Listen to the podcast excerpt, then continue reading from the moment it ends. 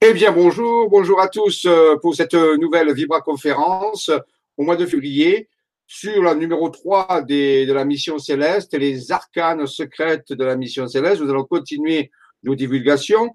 Il est certain que certaines de ces informations, ou on peut dire le début de ces informations, ont été déjà données dans d'autres Vibra conférences, mais ici, je veux bien poser, j'explique, je explique, je veux bien poser les bases chronologique de cette émission céleste pour pouvoir aborder ensuite, bien sûr, les révélations finales. Donc, c'est un peu la chronique. C'est des chroniques, rappelez-vous, que, que l'on met en place. Donc, je m'excuse auprès de certains auditeurs si déjà ils ont vu certaines informations. Mais comme on dit souvent, quand vous les avez vues, vous n'étiez pas le même. Vous avez changé depuis. Donc, c'est toujours de la nouvelle information, même si l'information peut être euh, a priori identique. Donc, rappelez-vous aussi, dans tout ce que nous disons, rien n'est avéré. Euh, vous devez garder votre discernement, vérifier certaines choses avec vos propres recherches. Nous vous proposons des nouvelles façons de voir, des nouvelles visions, et nos découvertes, bien sûr. Et je représente ici un groupe de chercheurs que je rappelle, qui s'appelle La Force et la Santé Vitalité Planétaire. Je suis un speaker moi-même, j'ai mes propres recherches, bien sûr, que je mets dans ce panel. Et je remercie euh, donc euh, toujours ces, ces, chercheurs actuellement et ces trouveurs, parce que chercher c'est bien, mais trouver c'est mieux. Donc, euh, de tous ces chercheurs et trouveurs qui, qui nous permettent d'avancer dans, dans ce processus que j'appellerai le processus d'ascension vibratoire de la conscience finale, qui s'approche de plus en plus. Nous recevons de moult, moult révélations. J'ai dit l'autre fois qu'il y avait plus de 14 personnes maintenant qui euh, reçoivent des informations, des visions et qui retranscrivent ça sur des cartes routières à différentes échelles dans le monde entier. Maintenant, on commence à sortir de la France.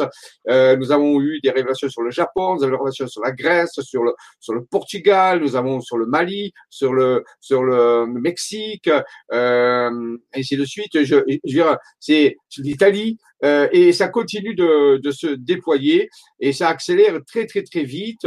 Là, mais là, je vous pose pour l'instant les chroniques, les chroniques pour que quand nous arrivons aux, révélations finales, ben, vous ayez une bonne base de recherche, une bonne base d'information euh, pour pouvoir euh, faire cela. Aujourd'hui, Dolly n'est pas là. elle, elle s'excuse auprès de vous. elle a été appelée ailleurs. Elle nous rejoindra sûrement la prochaine fois. Voilà, donc je vais essayer de me débrouiller tout seul. Je rappelle que les questions sont à poser sur le forum. De temps en temps, je m'arrêterai, j'irai voir si sur le forum il y a euh, des questions ou des, des, des données, des, des, réflexions aussi, euh, pourquoi pas, avec plaisir. Donc, euh, je vais vous faire quelques petites présentations, quelques nouvelles, quelques news avant un petit peu de, commencer et de continuer ce, troisième volet sur la mission céleste. donc, je vais vous partager quelques informations. ici, par exemple, je vais vous partager alors, je vais, j'ai trouvé quelques informations que je peux vous partager. Ah, euh, il, me, il me fait quelque chose de, voilà. Euh, ici, alors, je vais voir un petit peu. Voilà, ici. Quelle première Oui. Alors, euh, c'est pas forcément dans. Ah oui, c'est, un peu, voilà. C'est pas forcément euh, dans euh, dans l'ordre, mais nous organisons avec Emmanuel Poisson, toujours dans le cycle du grand changement, des voyages du Grand Changement, un voyage en Roumanie au mois de septembre. Donc, Carpath, le fameux site dans lequel on a trouvé des, des, on dire des bases euh, extraterrestres à, à, travers toute, toute de plusieurs livres qui ont été écrits sur ce, sur ce thème. Euh, donc, et nous allons là-bas et travailler sur ces ressentis, sur ces vibrations euh, de, ce, de ces bases extraterrestres du Bucheji. Euh, nous allons aussi visiter les Carpates, le pays des sept chakras. Voilà, donc, et nous pencher bien sûr sur l'histoire secrète de l'humanité. Voici des photos de ce fameux sphinx de Bucheji, dont on parle souvent, qui a été euh, publié dans plusieurs livres. Alors, ce sera du 9 septembre au 18 septembre 2018. 10 jours, 9 nuits. Il y a déjà des personnes qui commencent à s'inscrire. Ne tardez pas trop parce que mais vous savez qu'il y a quand même un nombre de places qui est relativement limité. Euh, voilà, ça c'est des cartes des chakras de la Roumanie. Nous aurons, nous aurons activé certains de ces chakras. Euh, il sera un voyage à, à, accompagné par Marie-Josée Wallard et par moi-même, et bien sûr euh, euh créé par Olympia Tréfoy, qui est une spécialiste de la région roumaine. Donc euh, là aussi, ça va être euh, très très intéressant. Il s'agit des lieux euh, très très particuliers. Emmanuel Poisson, bien sûr. voilà. Et donc je voilà, vous le trouverez ça bien sûr sur le site isa euh, eh, pardon, LGC 5 voyage. Il suffit d'y aller et là, vous avez le, le, les informations sur le PDF, comme vous voyez ici. Euh, c'est le chercheur Radu Simanar, voilà, qui a écrit euh, plusieurs livres maintenant. Hein, il, a, en son troisième livre, Découverte à Bushiji, Le département zéro, Découverte en Égypte aussi. donc on parle de ça. Je vous recommande de lire ces livres, même si vous faites pas le voyage. Ils sont extraordinaires. Vous pouvez les trouver à différents endroits. Découverte au Bushiji et maintenant le, le, le mystère de, de l'Égypte qui, qui, qui, traite aussi de ce même sujet. Voilà, donc vous verrez quelque chose de très très très intéressant et très captivant. Il est en train, je crois qu'il a fini un troisième livre qui sera bientôt en vente sur justement euh, l'Agartha, euh, euh, l'intérieur de la Terre. Voilà, donc euh, voilà ce programme, donc vous le lirez. Et ne tardez pas trop à vous inscrire si ça vous intéresse, parce que je vous ai dit, les places risquent d'être relativement limitées. Bien sûr, durant ce voyage, il y aura des, euh, des propositions de travail vibratoire sur la conscience, des, des conférences euh, sur, le, le, mystérieux et l'inconnu à ce niveau-là, des révélations qui vous seront faites aussi à ce niveau-là. Donc un voyage agrémenté bien sûr euh, tourisme à la fois et qui vous qui nous permettra peut-être pourquoi pas de capter euh, certaines informations euh, sur ces lieux extraordinaires. Voilà. Donc ça c'était pour le pour le voyage en Roumanie. Il y a eu le, il y a un voyage aussi euh, euh, un voyage aussi sur, attendez que je trouve aussi, euh, je vais voilà. Il y a un voyage aussi sur le l'Angleterre, voilà, l'Angleterre avec les, les j'en ai déjà parlé, les, les, sept oracles, donc euh, à ce niveau-là. Voilà, l'Angleterre et l'Écosse. Il y a pas mal de personnes qui sont inscrites maintenant, là aussi. Par contre, c'est un peu avant, c'est au mois du, du, du, 15 au 23 juin 2018. Là, on va travailler sur le secret du préparation du 28 juillet 2019, cette grande date qui ouvre une nouvelle fenêtre d'expansion de la conscience sur la planète Terre, sur les traces du secret de la dernière prophétie du Taurusor. J'en ai parlé la dernière fois, on a fait une petite vidéo spéciale qui doit être sur le grand changement avec Emmanuel Poisson, et donc, euh, et accomplissement de la grande œuvre alchimique spirituelle. Le prochain, par contre, la prochaine Vibra conférence qui se fera au mois de mars, euh, va traiter de ce, de ce dossier. Oui, là, je, je, je, j'ouvre une nouvelle parenthèse. Je, je à suspens la mission céleste, puisqu'on va traiter ça aujourd'hui. Et je vais ouvrir un, un dossier. J'avais promis que je ferais ça en approfondi, puisque la dernière fois, j'ai, un peu, un peu parlé avec un diaporama. Et donc, la prochaine fois, donc, au mois de mars, la Vibra conférence du mois de mars qui sera, normalement, je vais essayer de la programmer pour le 5 mars, parce que je m'absente beaucoup en mars, et donc, euh, j'essaie de jongler avec ces dates. Le 5 mars, je vais proposer ça à, à donc au, site Le Grand Changement, une vibra-conférence justement sur les secrets de la dernière prophétie du, prophétie du Taurus d'or et l'accomplissement de la grande alchimique spirituelle, cette fois-ci complet, hein, puisque la dernière fois, je ne l'ai pas fait complet, puisqu'on n'avait pas le temps.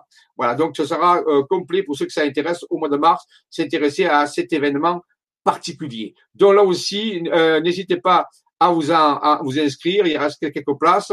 Euh, nous irons faire bien sûr les mégalithes. Nous irons visiter des dieux mythiques comme Glastonbury avec la, la légendaire lignée du Graal. Nous irons voir le chevalier Arthur, la reine Guenièvre, les, voilà. Donc euh, le, le, le, mont, le, le de, de Saint-Michel, et nous irons bien sûr en Angleterre à Rostin Chapel, chef-d'œuvre de, de peut de, de symbolisme templier franc-maçonnique, et nous irons bien sûr à, au dieu mythique de Yona, l'île incroyable euh, qui détient un secret fondamental dont vous parlera dans ce voyage et que je ferai donc j'évoquerai lors de la prochaine Vibra conférence. Donc là aussi, vous trouvez ce voyage sur le site Le Grand Changement Voyage et vous pouvez bien sûr euh, euh, cliquer et étudier le voyage. Voilà, tout est tout est tout est là. Euh, ensuite, quelques quelques autres. Euh, oui, ah, euh, une troisième activité, vous voyez que je ne me pas. Euh, ah, cette fois-ci, c'est une journée de formation, formation séminaire ou webinaire, ça veut dire, mais en direct, dans une salle. La, la connaissance libre et protégée. Euh, D'une réalité à l'autre, j'ai rêvé d'un nouveau monde.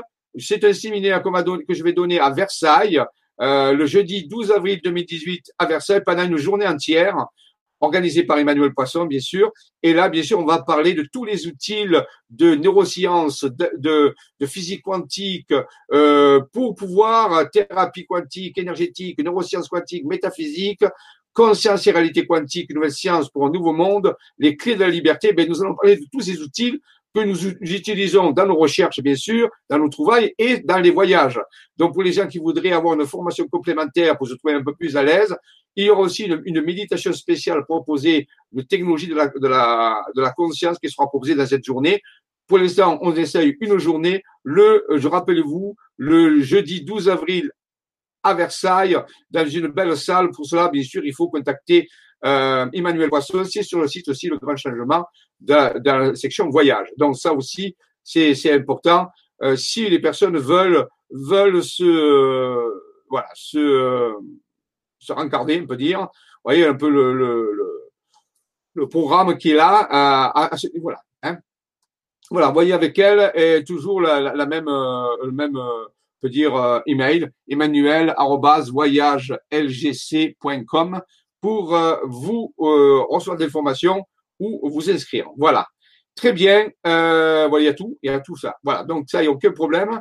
C'est une première que nous faisons. Voilà. Ensuite, euh, bien, voilà, aussi, ben, il y a aussi, euh, ici, à ce niveau-là, je regarde si c'est bien. Oui, ça marche. Ça marche bien aujourd'hui. Ça va. Où est-ce que, voilà, où est-ce qu'on en est, nous, dans nos, dans nos, ben, au mois de mars? Au mois de mars, il y a des séminaires qui vont qui vont se faire dans ici dans le Var. On va faire une sortie pour ceux qui habitent dans le Var ou dans le Sud le dimanche 4 mars, sortie activation druidique de la genèse de la nouvelle réalité de Nahamia via l'Agartha à Carluc, prieuré de Druides et Vachère, lieu Isiaque, donc dédié à Isis. Le rendez-vous serait à la mairie de, du village de Céreste. Euh, donc euh, entre 10h et 10h30, voilà. Donc, euh, vous pouvez euh, venir à cette sortie si ça vous intéresse. On va donner des informations récentes et on va faire un travail, on peut dire, euh, vibratoire dans le druidisme et vous allez voir quelque chose d'assez exceptionnel.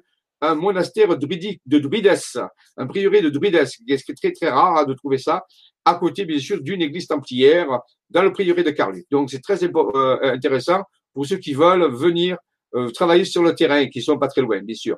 Il y a un séminaire à Nantes aussi, le 10 et le 11 mars, un séminaire euh, euh à Oloron-Sainte-Marie dans le Béarn, sur trois jours, qui travaille sur l'ascension, le processus ascensionnel, et un séminaire à Paris euh, du, 20, du 24 et 25 euh, euh, donc mars.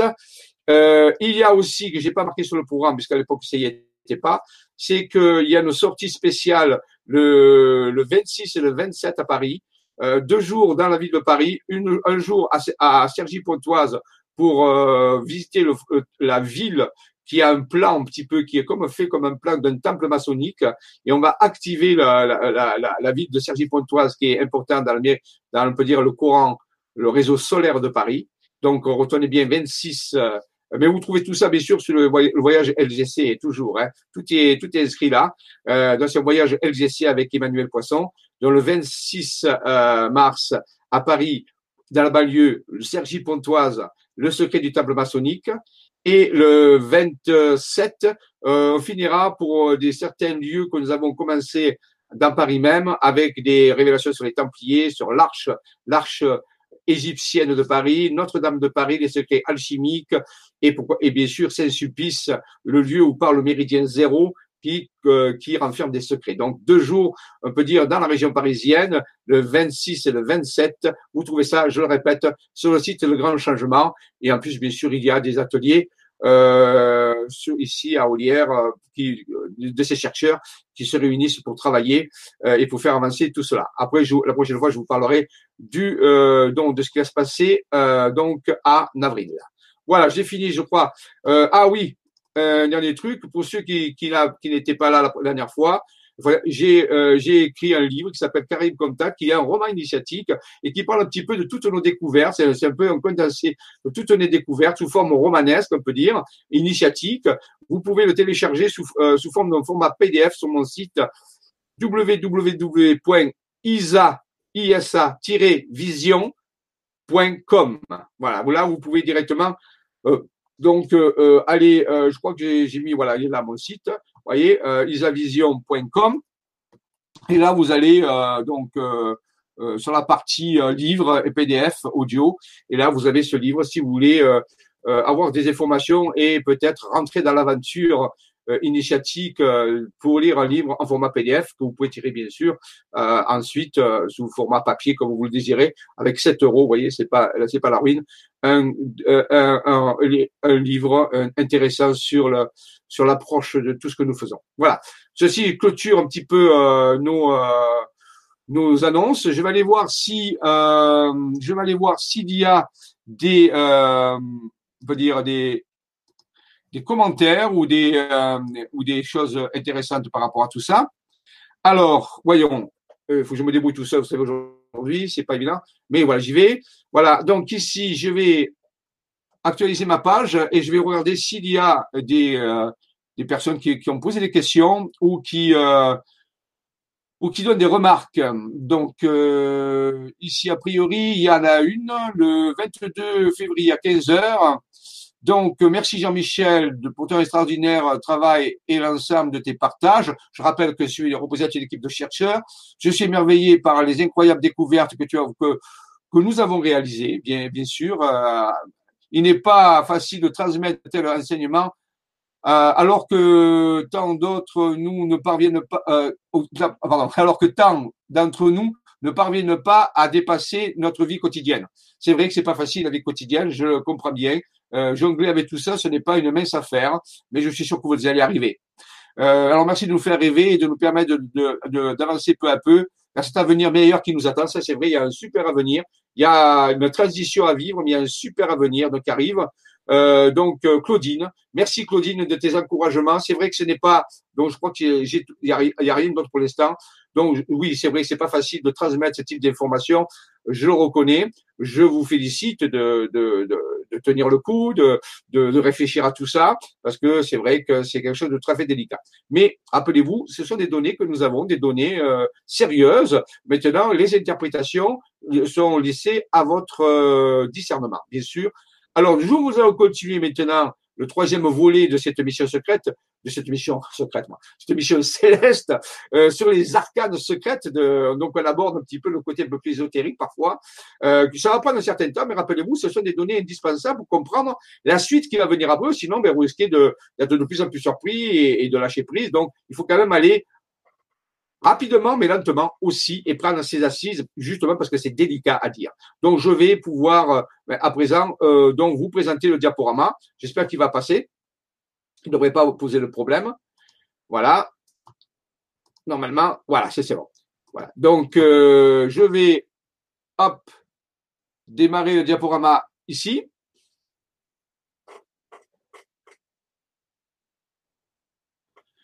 Voilà, la mission céleste euh, FSV, euh, donc euh, force, santé, vitalité planétaire, les arcanes secrets.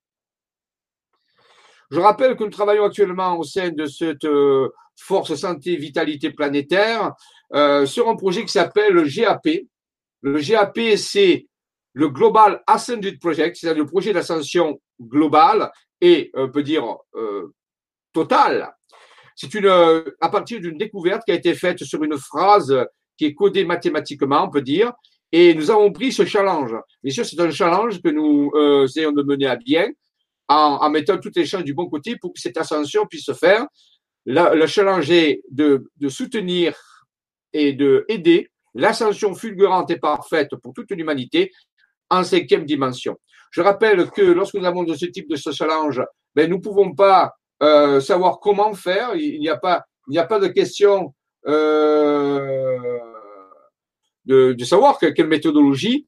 Il faut travailler avec justement avec des outils de physique quantique, avec des outils des neurosciences et plein d'outils que nous mettons en place, avec aussi des personnes qui sont, on peut dire, impliquées dans ce projet, euh, avec la certitude que nous allons réussir. Mais nous ne savons pas encore par, par, par quel moyen ça va se faire. Mais petit à petit, ça s'avance. Donc, c'est ça notre projet, peut dire, notre projet d'étude de l'ascension fulgurante parfaite pour toute l'humanité en cinquième dimension. Alors, euh, j'en ai parlé, euh, pour ceux qui, ont du mal avec le phénomène de l'ascension, c'est-à-dire le passage d'une réalité dimensionnelle à une réalité euh, dimensionnelle supérieure, et là, j'en parle, on, ici, on n'étudie pas le fait de passer entre deux réalités parallèles, dans lesquelles l'évolution pourrait être identique ou, pratiquement la même. Ici, on parle d'une dimension supérieure de la conscience, c'est-à-dire une façon de voir et de concevoir la réalité tout à fait différente. Et on peut, on pourrait être étonné à, à ce niveau-là. On pourrait dire c'est peut-être de la fiction, de la science-fiction. Mais il faut savoir que si on étudie ça dans certaines, euh, euh, on peut dire, données archéologiques. Par exemple, ici en Égypte, on a retrouvé, rappelez-vous, des, des, euh, des, hiéroglyphes ou des dessins dans les temples tout à fait curieux. Et lorsqu'on essaie de les étudier, ça c'est Drondalo Melchisedec qui l'a fait, euh, qui a écrit des livres qui s'appellent L'ancien secret de la fleur de vie, je le rappelle, mais c'est des choses très importantes parce que ça nous donne une base, si vous voulez, pour montrer qu'on ne part pas du tout dans des sujets euh, purement euh, fantaisistes, fantasques. Eh bien, regardez ici, ce sont des dieux, parce que pour les Égyptiens, ça s'appelait des dieux, les néthers. Et il y en a ici, euh, donc, sept. Sept, ils portent tous sur la tête une, espèce de structure qui, qui peut penser à un œuf. C'est curieux, à un œuf. Et euh, au-dessus de ces sept néthers qui sont là, ces dieux qui, qui, sont en procession et qui tiennent tous une clé de vie, ce qu'on appelle une clé d'Ankh, qui ouvre, on peut dire, les dimensions supérieures de la conscience. C'est pour ça qu'on l'appelle la clé de vie, on l'appelle la clé de Ankh. Et euh, euh, au-dessus, il y a quatre roues avec 24 secteurs. Et curieusement, ces quatre roues qui avaient 24 secteurs, pour les Égyptiens, s'appelaient des roues de passage interdimensionnel. Et on voit ici que dans, dans le et cette phrase existe et on voit ici qu'il y a un autre personnage tout seul ici qui tient une espèce de lance et qui essaie de maîtriser un peu dire une énergie chaotique à ce niveau-là. Et on voit que là entre entre cette ce déplacement de ces néthers qui portent tous chacun cet œuf sur la tête qui est le symbole de la métamorphose c'est le symbole de, de, de, de, la nouvelle naissance on peut dire eh bien ici euh, les deux axes de déplacement sont à 90 degrés. Et j'avais déjà dit que 90 degrés ben c'est l'angle qu'on utilise pour faire apparaître une nouvelle dimension. Pour passer d'un plan, c'est-à-dire de deux, de, de, de, deux axes perpendiculaires déjà qui définissent un plan, pour passer à la troisième dimension, au volume, eh bien, on rajoute un axe à ce plan qui est perpendiculaire au plan. Donc, en mathématiques, en physique, on utilise une perpendicularité de 90 degrés, eh bien, ça veut dire passage dans une dimension supérieure. Donc ici, on nous indique que euh, par cette naissance, à travers le 7, le 7 qui est le symbole de la Genèse, rappelez-vous, à travers le 7 et cet œuf qui représente la, nouvelle jeunesse, la nouvelle genèse, par exemple, eh bien, on peut arriver en utilisant des technologies comme des roues euh, interdimensionnelles. Alors, bien sûr, on peut savoir qu'est-ce que c'est ces roues. Euh, tout ça, c'est à l'étude, bien sûr. Eh bien, donc, hop, on peut passer à une dimension supérieure de la conscience. Donc, ça veut dire que les, les, les Égyptiens savaient déjà que ben, on pouvait le faire ça. C'est pas quelque chose, et rappelez-vous que ça fait quand même plusieurs millénaires euh, à ce niveau-là. Donc, le passage en différentes dimensions supérieures de la, conscience euh, s'étudie. Euh, nous, actuellement, on connaît que quatre dimensions, on peut dire, quelque part, trois dimensions spatiales et une dimension temporelle qu'on a rajoutée. Mais les gens peuvent dire, oui, mais alors, c'est un, 4D, mais c'est pas vraiment un 4D d'espace. C'est-à-dire qu'en réalité, on a trois axes spatiaux et un axe temporel. Mais la physique très avancée, un jour peut-être qu'on en parlera, a démontré que cette, ce, cet axe de 4D, en réalité, qui est un axe temporel, est tout simplement un axe spatial qui a été fragmenté. C'est-à-dire que le temps serait comme de l'espace qui serait fragmenté, un petit peu comme du sable qui coulerait dans un sablier, si vous voulez. Donc, euh, le sable qui coule dans un sablier, ben, le sable, c'est de la matière, c'est comme de l'espace, il s'écoule à travers un trou. Et ben, ce mouvement d'écoulement d'un axe, peut dire spatial fragmenté, en petits quantas de, de sable, pourrait représenter le temps qui s'écoule. Donc, ça veut dire que nous serions dans un espace-temps 4D avec trois dimensions d'espace continu et une dimension d'espace fragmentée qui donnerait le temps. Et ça, bien sûr, après, il y a le passage dans euh, la cinquième dimension. Et la cinquième dimension, bien sûr, c'est tout à fait autre chose. Ce n'est pas euh, une dimension peut-être spatiale et temporelle, c'est une dimension de la conscience. Donc le passage en cinquième dimension est différent, on peut dire, du passage physique euh, de, la, euh, de la une dimension à deux dimensions, à trois dimensions, et avec le temps. Donc ce sont des propriétés tout à fait différentes. Alors nous avons du mal à nous euh, visualiser les dimensions supérieures. les physiciens utilisent des des modèles comme des, par exemple des hypersphères ou des hypercubes. Et c'est très difficile, c'est toujours des, des artifices, des astuces, parce que notre cerveau n'est pas du tout adapté à concevoir des espaces supérieurs à 3, euh, au volume, on peut dire, même si on rajoute une dimension temporelle, euh, en pensant en 5D, on n'arrive pas, le cerveau n'arrive pas à s'imaginer. Donc, on utilise des artifices. Ici, on voit par exemple dispersphère, qui est une sphère dans une sphère dans une sphère. Ainsi, c'est toujours une sphère, mais qui a des pelures, si vous voulez, des pelures comme des, comme un oignon, et chaque pelure, ça peut représenter une dimension de la conscience. Et je crois que euh, le, les passages dimensionnels, à partir de de la 3D, 4D, comme je viens d'en parler. Après, il faut parler, je pense, de vibration de la conscience. Et je crois que les physiciens actuellement sont, deviennent, vont devenir de plus en plus d'accord, ça commence à venir, qu'il y a euh, que le, constituant fondamental, bien sûr, de l'univers n'est pas ni l'espace ni le temps, mais la conscience. Donc, c'est-à-dire que le passage dimensionnel concernerait toujours un passage d'un niveau de conscience à un autre niveau de conscience. Et je crois que si nous réfléchissons ou nous, euh, nous calculons avec cette donnée que nous parlons que même si l'espace et le temps c'est de la conscience à un certain niveau, eh bien, donc, on va peut-être un peu mieux comprendre ce que pourrait être la cinquième dimension. Mais si on essaie de chercher un espace toujours spatial, euh, là, on risque de, de, se heurter puisque le cerveau n'arrive pas à pouvoir se à savoir ce que c'est euh, un, un espace supérieur à un volume.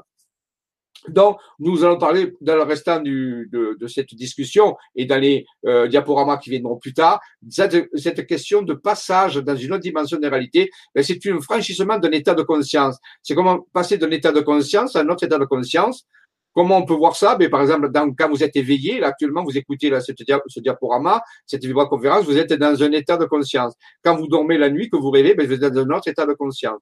Quand parfois vous rêvassez euh, euh, ou que, eh ben, euh, hop, vous êtes toujours dans un, nouvel état de conscience. On voit que l'homme euh, euh, peut vivre dans la journée plusieurs états de conscience différents.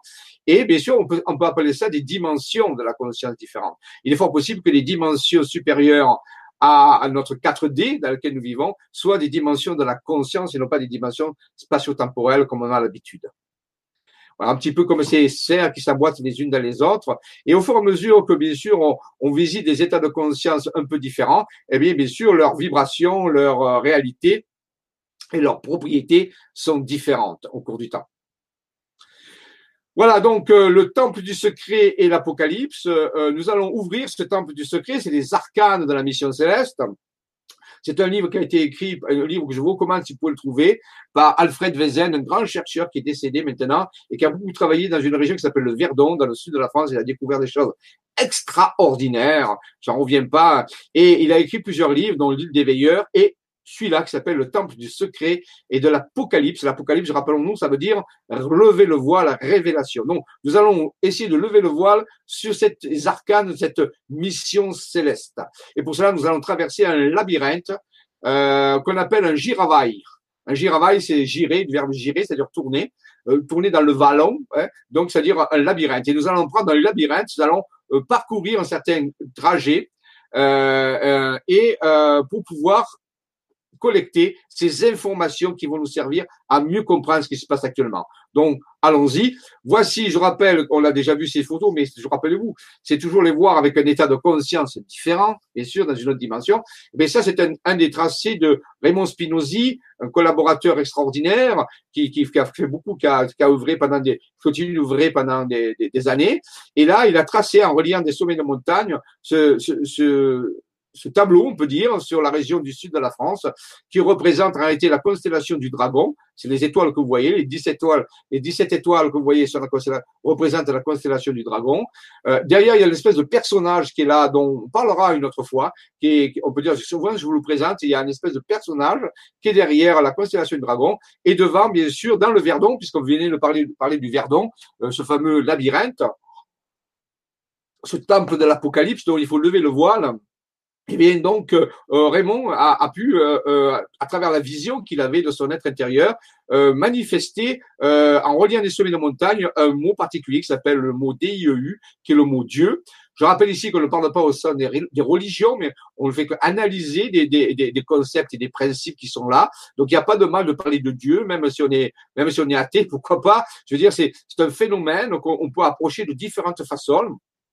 Je dis que c'est un, phénomène fondamental, euh, qu'on peut appeler ça le champ de conscience unitaire par les physiciens, ou qu'on peut appeler l'esprit le, cosmique dont Einstein parlait souvent, ou d'autres. Euh, ben, ce mot est apparu, c'est un des mots les plus puissants qui existent, ce champ de conscience fondamental qu'on appelle Dieu, qui, est apparu en reliant des semaines de montagne dans le Verdon, justement, dans ce Giravaille, dans ce labyrinthe et qui se superpose à une, un dessin qui, qui représente une coupe la lit, ça la relie au mot Dieu, c'est la coupe du Saint Graal. Donc le, le, Graal, on peut dire, a été dessiné en reliant des sommets de montagne dans le Verdon. Dans le Verdon, rappelez-vous, on peut faire un jeu de mots, le don vert, le verdon, le, c'est le don vert. Le don, c'est donum dei, c'est-à-dire le don de Dieu. Vert, c'est euh, la couleur du cœur. Donc c'est un don, un don de Dieu, c'est le don vert, du vert. Le vert, nous chez les chakras, c'est le chakra cardiaque, c'est le chakra du cœur. Donc ici, on nous fait un don, c'est le don de Dieu, le donum dei, comme on dit en, en latin, et donc euh, qui est installé dans le verdon. Et on voit que si on est capable de superposer plusieurs cartes, parce que bien sûr, ça a été trouvé en plusieurs fois, là, il y a trois cartes en réalité qui ont été superposées, qui ne sont pas été découverts dans le même, au même moment. Hein. Il, y a eu une, il y a eu même euh, quelques années de différence entre le personnage avec les, les 17 étoiles derrière, la coupe euh, et le mot Dieu. Ils n'ont pas été trouvés en même temps. Mais lorsqu'on les superpose en faisant des calques, comme j'ai fait ici, eh bien, regardez, il y a quelque chose de très curieux. Il y a, il y a comme une espèce de tableau qui apparaît. Donc ça, c'est important de le dire. Euh, souvent, on montre des cartes de façon chronologique. Et en réalité, parfois, il faut les rassembler entre elles pour voir apparaître un nouveau message, une nouvelle vision qui complète et qui amène beaucoup plus loin l'information que nous avons. Donc ça, ça montre bien que c'est pas quelque chose d'aléatoire, c'est pas quelque chose qu'on peut faire comme ça quand peut s'amuser, c'est vraiment quelque chose de construit. Il y a un, un réel projet derrière ça, il y a un dessin qui, qui, euh, qui nous est révélé au cours du temps. Et il faut bien sûr faire des, des liens entre différentes révélations pour obtenir des révélations plus profondes. Donc, j'appelle ça le pèlerinage des étoiles. On l'appelait le pèlerinage des étoiles ben, parce que tout simplement, nous avons pérégriné pendant deux ans. Nous avons fait tout ce chemin euh, à, à, tous les mois. On a fait une étoile et nous l'avons activé. C'est ce qu'on appelle activé, c'est-à-dire nous sommes portés notre conscience dans chacun de ces lieux et ça a duré un an et demi. Euh, on part ici de, pratiquement d'Avignon sur la gauche pour arriver à la dernière étoile en haut qui est à Théopolis, la cité des dieux, euh, assisteront dont j'ai déjà parlé. Donc, vous voyez, c'est le pèlerinage des étoiles et le phénomène de pérégriner, c'est dans ce, dans ce circuit qui nous a été révélé. Eh bien, ça active les lieux, ça, ça, active des vortex, des portes dimensionnelles, ça active des, des cheminées cosmotelluriques et en même temps, ça, ça soigne le pèlerin, ça loue, ça, ça change ses vibrations, ça provoque une alchimie spirituelle de sa conscience, ça l'éveille. C'est une forme de spiritualité, comme le pèlerinage de Compostelle, comme le pèlerinage, d'autres types de pèlerinage qui existent aussi. Eh bien, alors je pensais que j'appelais ça un vaisseau alchimique du Saint Graal. C'est-à-dire qu'on a parcouru le vaisseau alchimique du Saint Graal parce que notre conscience, elle, elle s'est trouvée alchimisée, vibratoirement métamorphosée en parcourant euh, ces tracés, tous ces lieux où, où, apparaissent ces images. C'est ça, souvent les gens me disent, mais à quoi ça sert? Mais ça sert à faire un pèlerinage, si vous voulez. Un travail vibratoire, cosmotellurique, d'alchimisation de la conscience, qui est bien sûr fondamental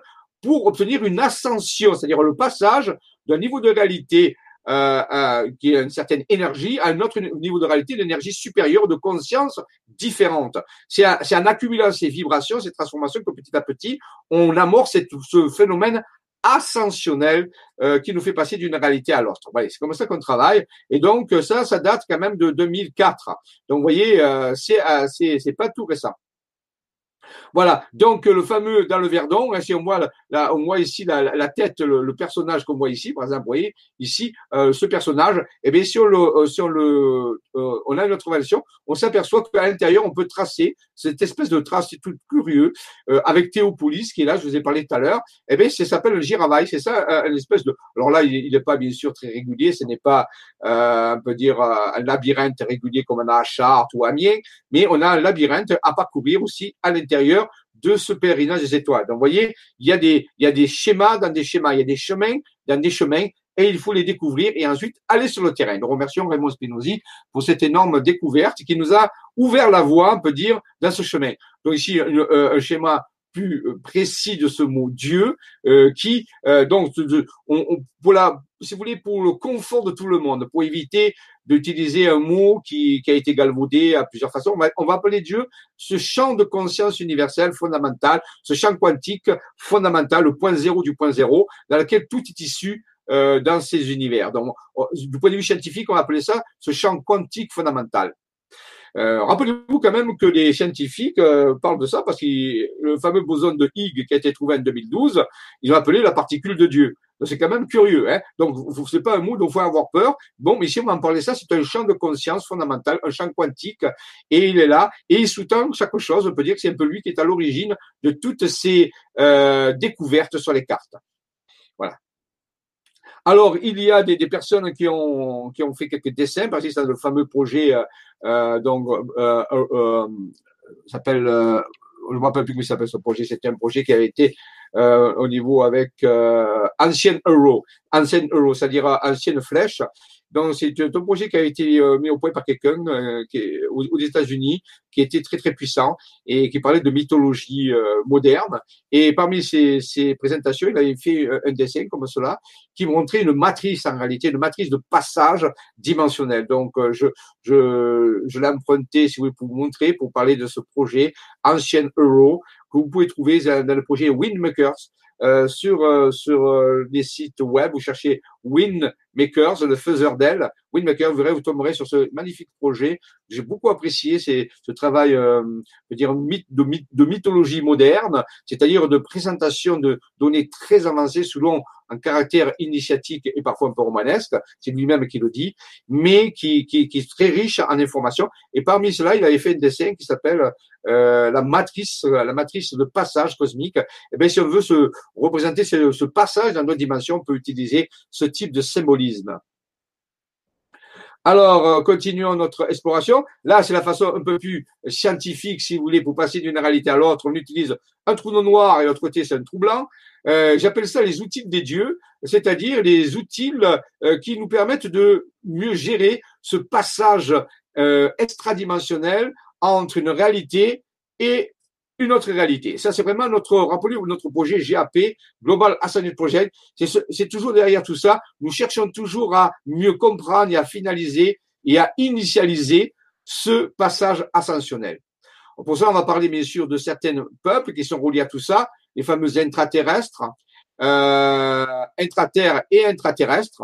Euh, alors, ce sont des, ce sont des, bien sûr, ce sont des portraits robots de personnes qui ont pu avoir euh, ces Corey Good euh, qui présentent ces choses-là et je le remercie pour tout son travail extraordinaire. Et je sais qu'il y a quelque temps, il était à l'hôpital, il a eu quelques problèmes de santé. Donc, on peut lui envoyer une pensée de lumière pour qu'il se rétablisse rapidement et qu'il continue de nous, nous donner des informations très importantes euh, sur ce qui est en train de se passer avec tous ces intraterrestres, ces extraterrestres. Et donc, euh, voilà. Donc, on présente ici des portraits robots d'intraterrestres qui sont ici. Euh, donc, et euh, nous avons, euh, ça fait deux ans, nous avons présenté un projet sur l'intraterre et ça continue, bien sûr. Nous avons pu commencer à, établir des, des échanges d'informations avec ces peuples-là et ils nous ont donné des informations que nous publions, bien sûr, dans nos cartes. Nous sommes actuellement, nous continuons à œuvrer avec les énergies euh, de la Gartha et, et intraterrestres. Voilà, donc ça, ça continue, ce n'est pas laissé de côté, mais ça suit son cours et nous avons de nouvelles informations. Alors, je ne vais pas vous refaire une vidéo là-dessus, puisque avec Nora à l'époque, il y a deux ans, nous avons fait des émissions spéciales sur le projet intraterrestre de la Gartha.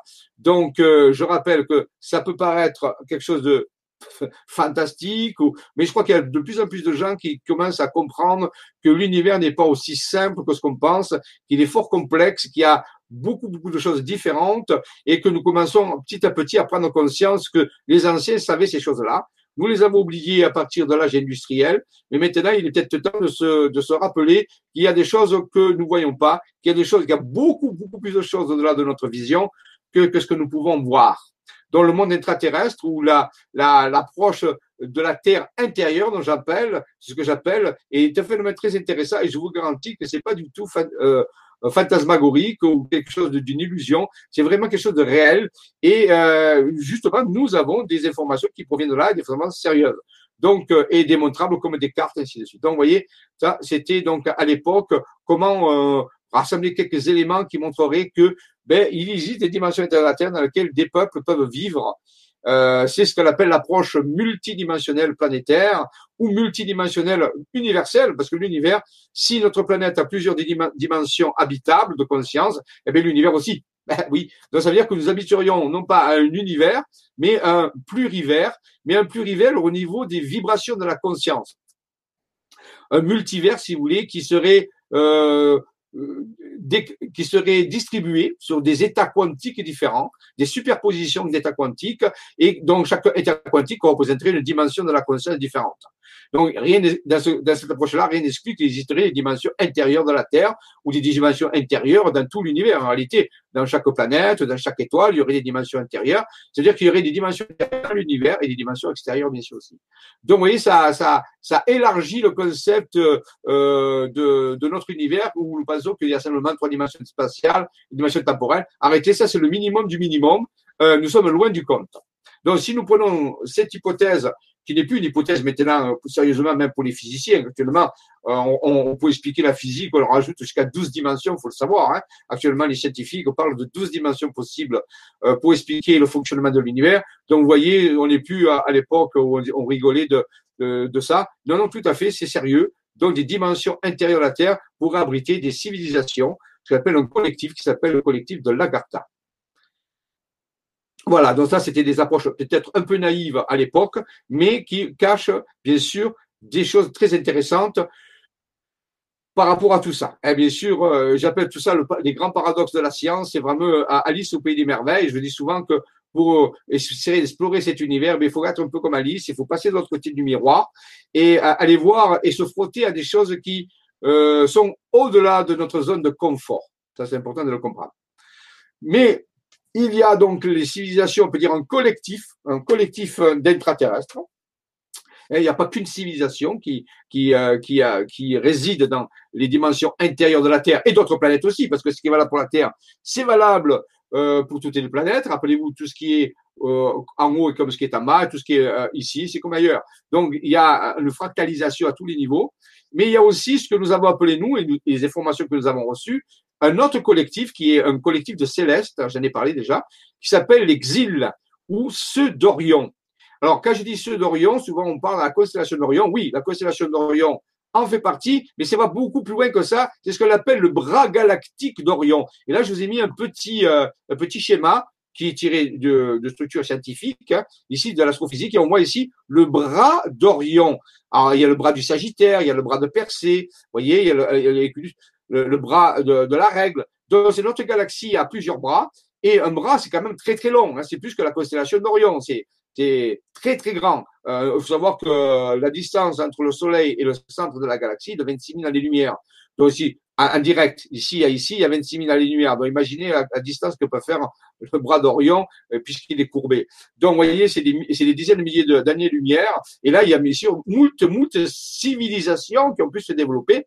Et là, je crois que l'hypothèse extraterrestre de vie ailleurs dans l'univers n'est plus risible. avec le nombre d'exoplanètes qu'on a trouvé maintenant, ça s'arrête jamais. Tous les mois, on en trouve des nouvelles.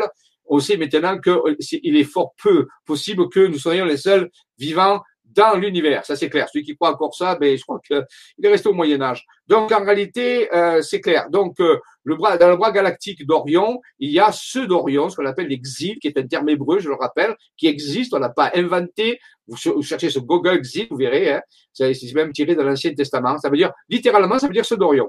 Si on le traduit euh, en hébreu, ça se prononce Kézil. Et donc, il y a aussi un collectif, on peut dire, ce qu'on pourrait dire peu comme les types comme dans Starfleet, si vous voulez, pour ceux qui veulent euh, comparer les choses, Star Trek, Starfleet, c'est-à-dire une confédération euh, de, de, civilisations qui sont mises ensemble pour, pour aider l'évolution de la conscience. Et actuellement, ils aident, bien sûr, l'évolution de la conscience sur la planète Terre. Un petit peu comme les intraterrestres sont un collectif de dimensions intérieures, de civilisations qui ont vécu sur la Terre, qui, ont, qui sont réfugiés un petit peu à l'intérieur. Maintenant, l'exil, eux, ce sont des célestes. Ils n'ont pas vécu sur la Terre, ce sont pas des civilisations terrestres, mais des civilisations extraterrestres qui se sont fédérées et qui viennent aider et soutenir euh, le projet d'ascension globale euh, de la conscience de toute l'humanité. Donc, vous voyez, deux forces qui sont là ensemble et qui, s'allient euh, aux humains qui veulent bien donc prendre en compte ce projet. Alors, comment est venu ce, ce terme dit je vous, vous donne un exemple. Il y a quelques années, je crois que c'est en 2013, nous sommes allés au, Pérou. Et là, nous, euh, euh oui, Pérou. Nous, avons euh, visité le lac Titicaca. Et nous avons pris un bateau euh, et nous avons sommes allés sur des îles donc, qui se trouvent, qui est le lac le plus haut du monde, je vous rappelle, hein, il, y a, presque à 4000 mètres. Et donc, euh, et, et, pendant que vous faisiez ce voyage dans ce bateau, euh, j'ai fait tout un travail vibratoire avec un ami à moi qui s'appelle Maxime. On était tous les deux et pendant deux heures, on a œuvré, œuvré vibratoirement. On a monté nos consciences, nos fréquences vibratoires, avec tout un travail spirituel que nous faisions à l'époque. Et au bout d'un certain temps, j'ai médité, j'étais en train de méditer, et j'ai reçu dans mon esprit comme une pensée qui est venue, insistante, et qui me, et qui me, et qui me répétait Xil, Xil, Xil. Alors bon, euh, j'ai écouté ça, je dis mais ça revenait plusieurs, souvent comme une litanie. Alors je me suis dit à un moment donné, il y avait quelque chose, je ne savais pas ce que c'était que ce ce, ce, mot. Euh, bon, je l'ai mis de côté, je, l'ai bien euh, mémorisé. Et quand je suis revenu donc ici en France, j'ai cherché un petit peu ce que ça pourrait. Et j'avais fait une erreur parce que je pensais que ça s'écrivait Xil X. I-L, Xil. Xil avait X-I-L. Et en réalité, c'est un ami à moi qui a fait une recherche, qui est tombé là-dessus, m'a dit, tu sais, Jean-Michel, j'ai trouvé ton, ton, ton terme, c'est pas comme tu l'écris, ça s'écrit comme K apostrophe S-I-L. Et c'est, et comme ça que j'ai pu découvrir que ça voulait dire ce d'Orion. Donc c'est très curieux. Donc c'est comme ça, si vous voulez, par télépathie, que nous a révélé euh, le nom de ce collectif du Bras d'Orion qui, depuis, nous aide euh, incroyable, de façon incroyable, qui sont présents, qu'on a pu prendre en photo à, différents niveaux, à, différents endroits, les, manifestations de ces exils euh, qui, qui sont là en permanence et qui nous soutiennent, nous aident. Donc oui, c'est passé d'une télépathie à quelque chose de, de, de concret maintenant. Et tout ça s'est passé, bien sûr, au Pérou, euh, sur le lac Titicaca. Donc, on peut dire quand même que c'est pas un endroit euh, ordinaire. Donc, euh, voilà. Donc, c'est comme type comme la jeunesse du Muxil euh, qui est apparue euh, pour définir avec qui nous travaillons. Alors là, c'est la planète Terre avec une étoile tétraédrique au milieu. L'étoile tétraédrique est le, symbole du corps Merkaba Ascension de l'ascension, du passage d'une réalité à une autre réalité supérieure. Et donc, quand je l'ai mis sur la planète Terre, ici sur la photo, on voit sur la planète Terre, mais en réalité, ça veut dire que c'est une, une, ascension de Mars. Ici, nous allons aller vers une ascension de toute l'humanité. Et je sais bien que c'est un grand challenge, mais pourquoi pas? Il peut être excitant. Et je suis sûr qu'on va pouvoir y arriver. Donc, en réalité, l'ascension de toute l'humanité, quel que soit euh, l'état de cette humanité, actuelle, ce n'est pas ça qu'il faut regarder. Souvent, les gens euh, qui travaillent dans la neuroscience et dans la pensée positive ou la pensée quantique, euh, pensée quantique disent une phrase très intéressante, et retenez bien cela. Ne regardez pas la réalité telle qu'elle est, mais regardez la réalité telle qu'elle voudrait qu'elle soit. Et moi, j'ai pris cette phrase et, j'en suis un peu mon challenge. Je dis, je ne vais pas regarder la réalité telle qu'elle est actuellement au niveau de l'humanité, mais je vais regarder la réalité telle que je voudrais qu'elle soit pour que l'ascension puisse se faire. Et c'est comme ça qu'on peut sortir de cette euh, vision euh, réductrice des choses. Donc, rappelez-vous de ça. Regardez la réalité telle que vous voudrez qu'elle soit et pas forcément telle qu'elle est. Ça vous permettra de la changer. Alors, donc, quand, on fait ces révélations de ces points, euh, de ces lieux, comme on l'a vu tout à l'heure, le pèlerinage des étoiles, on a vu le giravail, on a vu le mot Dieu, on a vu la, coupe du Ségral, et vous allez voir d'autres, moult, moult. Eh bien, pour essayer de, pour essayer d'expliquer ça, euh, il faut, euh, vous avez une petite photo ici qui montre comment une dimension supérieure de la conscience, ici qui est représentée par des multiples couleurs arc-en-ciel, on peut dire à ce niveau-là, eh bien, c'est, se connecte sur la dimension, on peut dire physique des choses. Ah, c'est un, un problème de, de, de, temporisation, voilà. Donc ici, vous voyez, c'est, c'est, c'est ça, c'est la, imaginons que c'est la dimension supérieure dans laquelle nous voulons ascensionner, et ici, c'est la dimension dans laquelle nous sommes, eh bien, vous voyez, il y a des points d'impact, des points de contact entre, euh, c'est la temporisation, c'est un point de contact entre cette dimension. Eh bien, il faut travailler. Et ça, ces points de contact, c'est représenté par les sommets de montagne ou des églises, et c'est ce qui dessine le, la géographie sacrée ou symbolique que vous voyez sur les cartes. Donc, vous voyez, derrière tout ça, il y a ce, il y a ce, ce mécanisme. Pour euh, œuvrer avec ces mécanismes, il y a aussi ce qu'on appelle des technologies intérieures, ces technologies de la conscience qui permettent ben, justement d'activer ces points d'impact, ces points de, de, de, de liance entre la, la, dimension supérieure de la conscience où nous souhaitons diriger notre évolution et euh, la, la, réalité dans laquelle nous vivons actuellement. Eh bien, c'est à travers ces, cette liaison de ces, de ces vortex qu'on a vu tout à l'heure, euh, qui et rappelez-vous, représenté par les dessins que vous voyez sur les cartes, euh, et que les anciens connaissaient, puisqu'ils ont implanté les chapelles, les églises et tous les temples sur ces points-là, eh bien, il faut aussi une technologie intérieure, ce que certains pourraient appeler la spiritualité ou les techniques spirituelles ou, la méthodologie de la prière, on peut dire. Il faut des technologies intérieures pour pouvoir augmenter euh, cette, cette euh, reliance ou cette intrication entre la dimension supérieure et la dimension dans laquelle notre conscience est actuellement. Nous allons parler un petit peu de cette technologie. Euh, allez, c'est très vaste comme sujet, hein. c'est très vaste comme sujet. Alors, euh, on peut toujours se fier un petit peu à certaines données qu'on retrouve dans les dans les temps anciens. Par exemple, en Égypte, souvent, on a ici deux déesses, elles s'appellent Isis et Nephthys. Eh bien, ces déesses ont, ce que j'appelle des glyphes utiles, c'est-à-dire des structures qu'on leur a euh, attribuées euh, Isis, on voit qu'elle porte le trône sur la tête, un hiéroglyphe qui s'appelle le, trône. C'est ce qu'on appelle la déesse du trône. Et rappelez-vous qu'elle porte toujours dans sa main sa clé de vie, sa clé de Ankh. C'est la clé qui ouvre les dimensions, la clé qui ouvre la vie éternelle, qui ouvre à la dimension supérieure de la conscience. C'est pour ça que le secret de la clé de Ankh est très particulier. C'est une clé qui ouvre, on peut dire, à la dimension supérieure. Et elle porte le trône sur la tête. Donc c'est la, c'est la déesse qui prend une assise, qui, qui, qui, c'est la déesse de, on peut dire, qui, qui enracine toutes ces vibrations sur les, sur les lieux d'impact. J'ai dû enlever le, le, il y a une temporisation. Bon, mais c'est pas grave. Voilà. Voilà. Et donc, ici, Neftis, elle, elle porte une coupe sur la tête, la déesse Neftis, toujours sa clé, et une coupe sur la tête, le Saint Graal, qu'on a vu tout à l'heure dessiné par les sommets de montagne. Donc, à quel, quel type d'outil peut être le Saint Graal? Ben, Le Saint Graal, cette coupe peut être un outil de, changer la vibration de ce qu'on met à. C'est-à-dire, par exemple, si on met euh, quelque chose dans la coupe du Saint Graal, eh bien, la forme, le métal ou, ou, la vibration, un petit peu comme un bol tibétain, si vous voulez, lorsqu'on met quelque chose dedans, mais ça peut changer de fréquence. C'est ça qui est, qui est, intéressant. Alors, euh, euh, nous avons d'autres types d'outils. Ici, euh, par exemple, nous pouvons prendre l'équerre, nous prenons le compas. Euh, oui, il y a quelques petits problèmes avec, euh, voilà. Je crois que voilà, ça devrait. Ah, bon, mais c'est pas grave. Donc, euh, le diaporama fait ses siennes, mais c'est un vieux diaporama, donc vous savez. Alors, donc ici, d'autres types d'outils qui s'appellent la, la, la la quadrature du cercle euh, nous indiquent, je vais vous l'expliquer comme ça, qu'en réalité, euh, si je prends l'équerre et un compas, cet équerre me permet de dessiner un carré. Le compas me permet de me dessiner un cercle. Vous voyez, c'est très simple. Et je vais chercher euh, comment je dois calculer ces dimensions entre le cercle et le carré pour que les deux soient la même surface? Ça s'appelle l'isosurface et ça s'appelle résoudre la quadrature du cercle. Alors donc, il y a tout un calcul qui permet de se faire ça. Ce petit calcul, est à droite, si vous voulez, euh, du, du, tableau. Hein. Euh, je ne vais pas vous faire des mathématiques aujourd'hui, je crois que vous n'avez pas envie. Donc, lorsqu'on résout ça mathématiquement, la solution, ben, c'est ce qui vous, apparaît euh, devant vous, c'est-à-dire, c'est mon ami Alain qui a fait ça.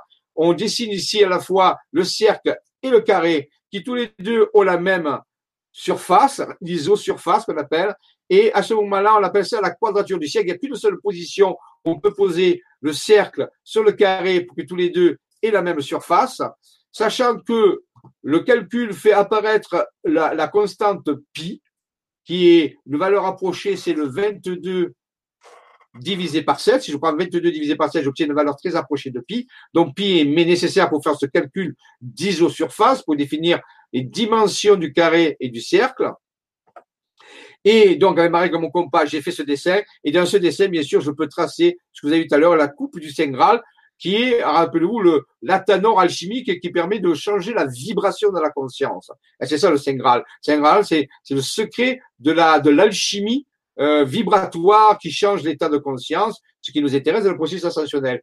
Et le l'utilisation de pi dans le fait fameux que euh, ben, la circonférence du cercle c'est deux fois pierre, c'est deux pierres, on a tous appris ça à l'école, deux pierres. Et si, on fait le langage d'oiseau, on appelle c'est deux fois la pierre c'est deux fois pierre, la, pierre, vous voyez, il y a un langage derrière ça. Eh bien, si je prends la valeur de pi, qui est une valeur, on peut dire, euh, à, approcher, mais 22 divisé par 7, c'est quoi? Eh bien, c'est, voilà, c'est le, diaporama semé, là, et vous allez voir la construction. Euh, 22 divisé par 7, ça donne la valeur très approchée de pi. Et pi, c'est un nombre très particulier. Vous savez que les scientifiques utilisent pi et on pense que dans la séquence décimale de pi, c'est-à-dire une, une, séquence de, chiffres qui sont infinis. On n'a jamais trouvé la fin euh, et de, pi, mais on n'a jamais trouvé aussi la façon dont comment les chiffres se suivent dans la, suite décimale de pi. On a même amené ça à des milliers, des milliers, des milliers de décimales. On n'a jamais trouvé comment on pouvait prédire le prochain nombre qui allait sortir dans la, dans la suite après la virgule, 3,14, 16, Et donc, on s'est aperçu quand même dans certaines séquences de, ces nombres qui constituent la valeur de pi, eh bien, on va trouver des, propriétés de l'univers, le nombre de particules. On va, on va, donc, y a, c'est comme si pi était un petit peu un, nombre magique qui cacherait euh, des secrets de l'univers au niveau de la physique. Il y a des physiciens qui passent leur temps à étudier justement les propriétés fondamentales de pi euh, pour faire des découvertes au niveau de la physique et des mathématiques. Mais donc, si je m'arrête à la valeur 22 divisé par 7, qui est la valeur approchée de pi, eh bien 22, 7, c'est aussi le jour de la fête de la Sainte Marie-Madeleine, qui est le 22 juillet. 22 juillet, juillet, le septième mois de l'année, c'est 22, 7. Donc, on peut dire que le nombre pi, c'est un petit peu un nombre qui pourrait être attribué à Marie-Madeleine, d'une certaine façon. Donc, vous voyez qu'elle elle, s'introduit dans tout ce système de façon un peu particulière pourquoi l'Église a fait la, Marie-Madeleine le 22 juillet, il faut lui demander, mais il se trouve que 22 divisé par 7, ça fait la valeur de pi. Donc vous voyez que euh, euh, quand on dit que Marie-Madeleine, dans certaines euh, discussions, comme Dan Brown, dans Da Vinci on dit que Marie-Madeleine est le Saint Graal, mais rappelez-vous que par la construction que vous venez de voir, on peut faire apparaître ce Saint Graal dans, on peut dire, la résolution de la, quadrature du cercle, c'est-à-dire l'isosurface d'un carré, un cercle. Donc, vous voyez que Marie-Madeleine, elle est porteuse du Graal et ici, la symbolique nous donne vraiment cette indication, euh, cette, information qu'elle est reliée à la coupe du Saint Graal. Ça, c'est vraiment important de, comprendre. Là, c'est une approche un peu plus mathématique. Alors, il y a d'autres façons aussi de, faire les choses. Je vais le faire, euh, je crois que, bon, je sais pas, le diaporama est un peu fatigué. Euh, mais, alors ici, en utilisant cette quadrature du cercle à la base, je ne suis pas obligé de m'arrêter là. C'est-à-dire, on voit ici la figure en perspective, le cercle et le carré sont la même surface, donc c'est la, découverte du Saint Graal, ou l'homme, l'homme de Vitruve, l'homme réalisé de Léonard de Vinci. Donc, vous voyez, c'est vrai ça, le Saint Graal, c'est se passer d'un état de réalité à un autre état de réalité supérieure, c'est réaliser euh, sa, spiritualité. Mais si je le prends à la base, ici, je peux aller plus loin. Donc, et comme j'ai un carré et un cercle, je peux mettre dans chaque coin de ce carré un nom. Et rappelez-vous passé, on est, on est passé par l'Égypte. Tout à l'heure, on est passé par euh, Isis et Nephthys. Isis, la déesse du trône, qui a le, hiéroglyphe du trône sur la tête, et Nephthys, qui est la déesse, en réalité, euh, du Graal, qui porte le Saint Graal sur la tête. Cette coupe tout à fait curieuse. Et eh bien ici, si on la met sur... Oh, oh là là, c'est pénible. Donc ici, ben voilà, on va pouvoir le tracer, vous voyez. Voilà. Donc ça, on, fait notre quadrature du cercle tout à l'heure. Voilà. Et là, on va faire, on va aller plus loin. On va poser euh, des noms sur ce carré. Alors, ces noms, on va poser Isis, on va poser euh, Osiris, on va poser Nephthys, on l'a vu tout à l'heure, et on va poser Seth. Ce sont les quatre protagonistes de la, de la quête euh, Isiaque d'Osiris. Rappelez-vous, dans le mythe d'Isis et d'Osiris, il a fallu ces quatre personnages en, présence pour pouvoir euh, faire cette mythologie, cette quête.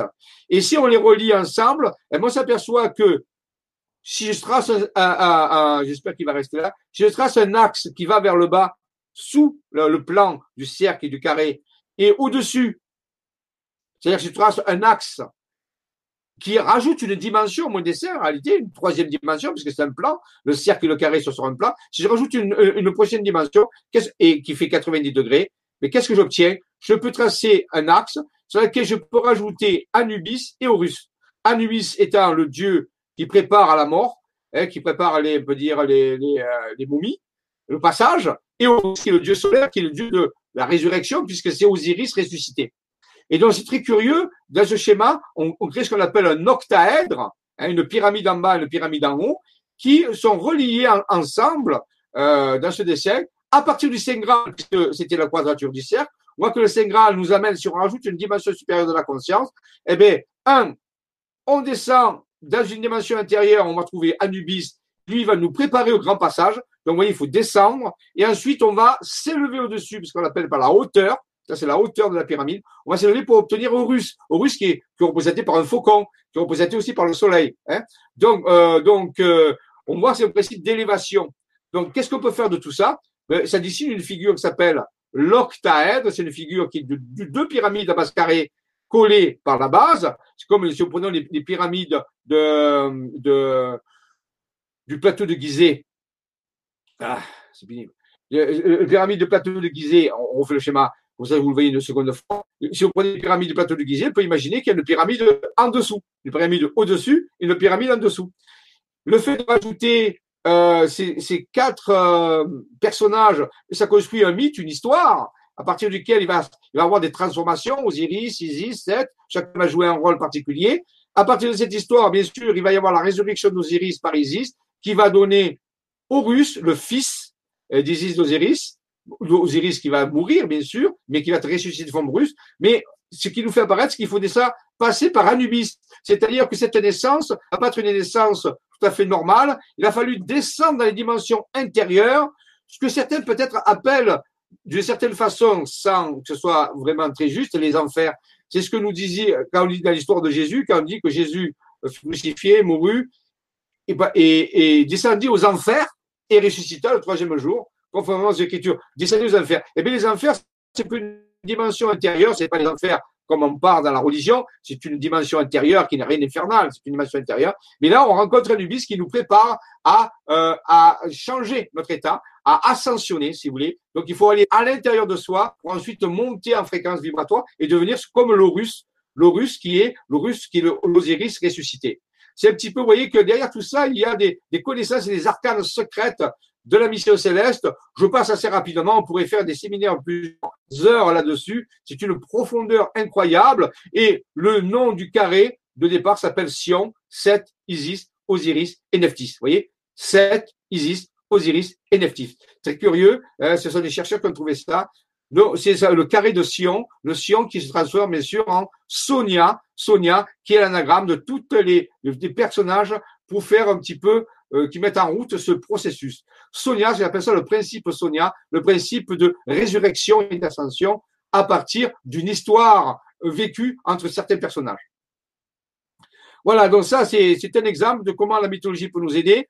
Ici, on va parler euh, de ce passage dans une dimension supérieure de la conscience, eh bien, pour passer dans une dimension supérieure de la conscience, on va appeler ça la cinquième dimension, si vous voulez. Appelez-vous cette dimension supérieure de la conscience, et non pas une dimension parallèle. Hein, on n'est plus dans le parallélisme, mais dans le au-dessus, hein, dans une, avec des propriétés différentes. Eh bien, une des voies, une voie alchimiques, une voie la plus puissante, c'est la voie du cœur. Ça, c'est clair. Je crois que les gens ont, compris. Si on est dans la haine, dans la rancœur, dans la frustration, il est impossible de passer dans la dimension supérieure de la conscience. C'est clair avec ça. Donc, vous voyez, euh, ça, il faut bien y faire attention. Euh, les propres frais qui, existent avec tout ça, c'est euh, justement ce processus euh, donc de ah, voilà, je remets voilà. Donc, c'est et ce passage, oh là là, ce, ce diaporama, qu'est-ce qu'il est pénible. Ce, passage euh, d'un niveau à l'autre se fait par, par l'alchimie du cœur, qu'on appelle, ben voilà, il a l'alchimie du cœur, qui est le phénomène de la compassion. La compassion, la vraie compassion, la compassion joyeuse, la compassion euh, qui nous permet de nous élever, euh, donc, est vraiment le, le processus fondamental qui met en place l'ascension. Alors ici, on peut travailler un petit peu avec les sciences, avec l'équation d'Einstein, avec une équation aussi fondamentale qui, qui gouverne les autres dimensions, ce qu'on appelle la sublimation de la matière. Donc, pour passer de d'une réalité à une autre réalité, d'une conscience à l'autre, il faut sublimer la matière. Pour cela, on va utiliser la compassion du cœur. Alors, le passage de, de, la dimension inférieure à la dimension supérieure s'appelle la sublimation par la compassion à travers un phénomène qui s'appelle la supraconduction, c'est-à-dire où il n'y a plus de résistance à, à l'absence de la lumière. Donc, nous, faisons faire une vraie, véritable alchimie à l'intérieur de nous qui est basée sur la compassion, la compassion joyeuse, la vraie compassion qui nous permet de nous élever et qui, est au-delà de tout jugement et de toute critique. A été, dès que se met à juger ou à critiquer, quel que soit le motif, eh bien, on ne peut pas être dans cette vraie alchimie et de ceci nous barre le chemin du passage dans la dimension supérieure. Donc, nous devons passer de la conduction, c'est-à-dire un système euh, mécanique euh, de, de résistance électrique. Nous devons passer de la conduction à la supraconduction. La supraconduction, ça se fait par l'alchimisation du cœur. C'est un processus d'alchimie. Ce que les Égyptiens connaissaient, bien sûr, dans leur pratique, l'alchimisation du cœur, c'est-à-dire le passage, la transformation des états inférieurs de conscience qui sont reliés euh, avec des états comme la frustration, je dis la, haine, la, vengeance, on va dire beaucoup, tout ça, le sublimer en d'autres types de, de, de, sentiments beaucoup plus élevés. Et rappelez-vous, si les sentiments sont élevés, mais ben, la conscience est différente, donc on peut vivre dans une conscience supérieure. Ou sinon, on ne peut pas le faire.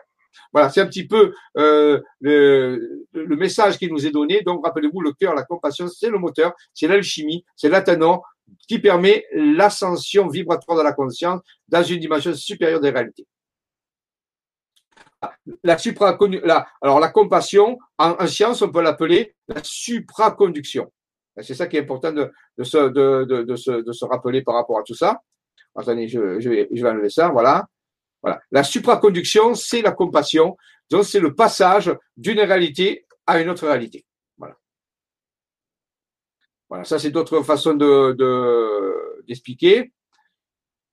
Voilà, donc, euh, vous voyez, c'est peut-être un vaisseau Merkaba, c'est peut-être comme ça à quoi ressemblera votre corps de lumière si, quand vous aurez fait le, le processus de passage. Et on peut approcher ça de différentes façons, de façon scientifique, de façon spirituelle. J'essaie de mélanger les deux pour qu'il y ait un double langage, à la fois un peu de science, un peu de science, mais aussi un peu de métaphysique ou, ou de mystique, comme vous voulez. Mais les deux partent de la même chose. Donc, rentrer en état de supraconduction, c'est euh, diminuer la résistance, c'est-à-dire transmuter les sentiments de basse fréquence que vous connaissez, que dans la religion chrétienne on appelle les sept péchés capitaux. Par exemple, eh bien, vous transformez les sept péchés capitaux en vertus, sept vertus capitales qui vous permettent l'ascension. Tout ceci en étant relié à euh, la géographie sacrée et les impacts de lumière sur les lieux qui nous, qui nous sont euh, montrés par rapport à tout ça. Alors, y a-t-il des indices qui nous montrent euh, comment ça fonctionne? Alors, je vais voir s'il y a des. Euh, je vais arrêter deux secondes. Je vais voir s'il y a des. Je vais revenir. Je vais voir s'il y a des questions, des. Euh, voilà, des petites remarques à voir. Ah, arrêtez. Oui, voilà. Voilà. Donc, voyons voir s'il y a des quelques petites remarques par rapport à tout ça. Euh, ben, je vais actuer ma, ma page. Voyons voir. Ah, si, il y a plusieurs euh, remarques. Alors, on y va. Euh, certaines personnes parlent d'un événement qui aurait lieu au premier trimestre de 2018 et provoquerait une hausse de la vibration de la planète et de ses habitants. Ce serait l'énergie solaire. As-tu une information là-dessus? Alors, euh, pas spécialement dans le premier trimestre. Les informations que nous recevons actuellement sur les cartes, et je vous dis, il y en a beaucoup, beaucoup, énormément d'informations, à la fois de la guématrie, la science alphanumérique qui code, appelez-vous les mots et les calculs mathématiques, j'en ai déjà parlé de ça, mais aussi la, les, géographies symboliques sur les cartes et, d'autres personnes qui font des rêves, qui reçoivent des informations et qui ont des dialogues avec des entités célestes ou l'être intérieur, montrent que 2018 serait une année de révélation. Maintenant, le premier trimestre, je ne sais pas. J'ai pas d'informations là-dessus. J'ai pas premier trimestre. Mais ce que je sais, c'est que juillet, il va y avoir quelque chose de particulier, surtout le 25 juillet, ce qu'on appelle le jour hors du temps des Mayas le jour du temps des Mayas, qui est le 26 juillet, dans le, dans le synchronomètre, si vous voulez, euh, des Mayas, dans le Solkin des Mayas, le 26 juillet, c'est toujours le, jour du temps. Et on nous a donné des informations que ce jour-là était un jour de bascule très particulier. Maintenant, je ne peux pas vous dire qu'il va y avoir des événements solaires. Je ne le sais pas. J'ai pas reçu des informations dans ce sens-là. Mais il va y avoir des changements. On a déjà changements. On a vu des choses. On est en train de préparer différentes opérations qui vont être menées en 2018 euh, pour pouvoir préparer 2019. Donc, euh, c'est possible. Hein, je ne peux pas vous dire, j'ai pas de précision là-dessus, euh, parce que moi, je vous parle de ce qu'on a. Je ne peux pas faire des extrapolations. Ensuite, euh, coucou Jean-Michel, bonjour, mais les explications ne sont pas accompagnées. Il n'y a pas de diapo. Ah bon? Il n'y avait pas de diapo? Euh, J'espère parce que ah bon, je ne sais pas pourquoi. c'est curieux, c'est curieux. Pour vous dire, des fois, il y avait Dolly, elle m'aurait dit, mais là, je n'ai pas, pas, eu le temps de regarder. Je suis désolé s'il n'y a pas eu les diapos, parce que j'ai bien vérifié qu'il y avait les diapos pourtant. Alors, je ne sais pas, est-ce que c'est quelque chose qui a, qui a foiré? Je ne le sais pas. Alors ensuite, Jean-Michel, on ne voit pas le diaporama. Il y a un problème car nous ne voyons pas le diaporama. En tout cas, merci pour votre travail. Je suis désolé, excusez-moi. Je sais pas pourquoi ça n'a pas marché. Euh, sur la chaîne, je vous remercie beaucoup pour toutes ces informations. Habitant du département 04, il y a des livres sur les travaux de M. Spinozzi. J'habite à côté du sommet de Salomon. Ah oui, sommet de Salomon, très important ça. Et depuis deux ans, beaucoup de synchronicités m'ont amené à chercher sur cette histoire de Théopolis. Oui, Salomon, le, le sommet Salomon, je connais, à côté d'une montagne qui a vraiment la forme de la pyramide de Khéops. C'est hallucinant. Avec Raymond Spinozzi, on est monté un jour au sommet de cette pyramide qui se trouve près de Chantercier et euh, donc euh, juste en face le bois de Salomon. Et là, on a mesuré la hauteur de cette montagne qui a exactement la forme d'une pyramide. On la voit de loin, de façon, on peut dire c'est étonnant. Au moins une pyramide et elle fait 144 mètres de haut. de la base au sommet et au sommet, il y a une espèce de plateau, comme la pyramide de Khéops. Il n'y a, pas de, il a pas de pyramidon. On peut monter. Alors, c'est assez hard, hein, ça monte comme ça. Mais quand on a mesuré avec l'altimètre la différence de hauteur, on avait 144 mètres. On n'est pas revenu. On c'est incroyable. Et 144 mètres, c'est la hauteur de la pyramide de Khéops. Donc, euh, le bois Salomon, vous voyez, la liaison bois de Salomon avec la pyramide de Khéops, il y a des liens, on peut dire, symboliques. Donc, c'est un lieu très puissant qui doit favoriser, bien sûr, des synchronicités. Bonjour Jean-Michel. Depuis, on a vu Diaporama, c'est dommage. Et oui, je ne sais pas pourquoi. Euh, il est donc 15h45. Donc, pour le moment, tu ne regardes pas les commentaires, dommage. Et oui, mais je regarde de temps en temps.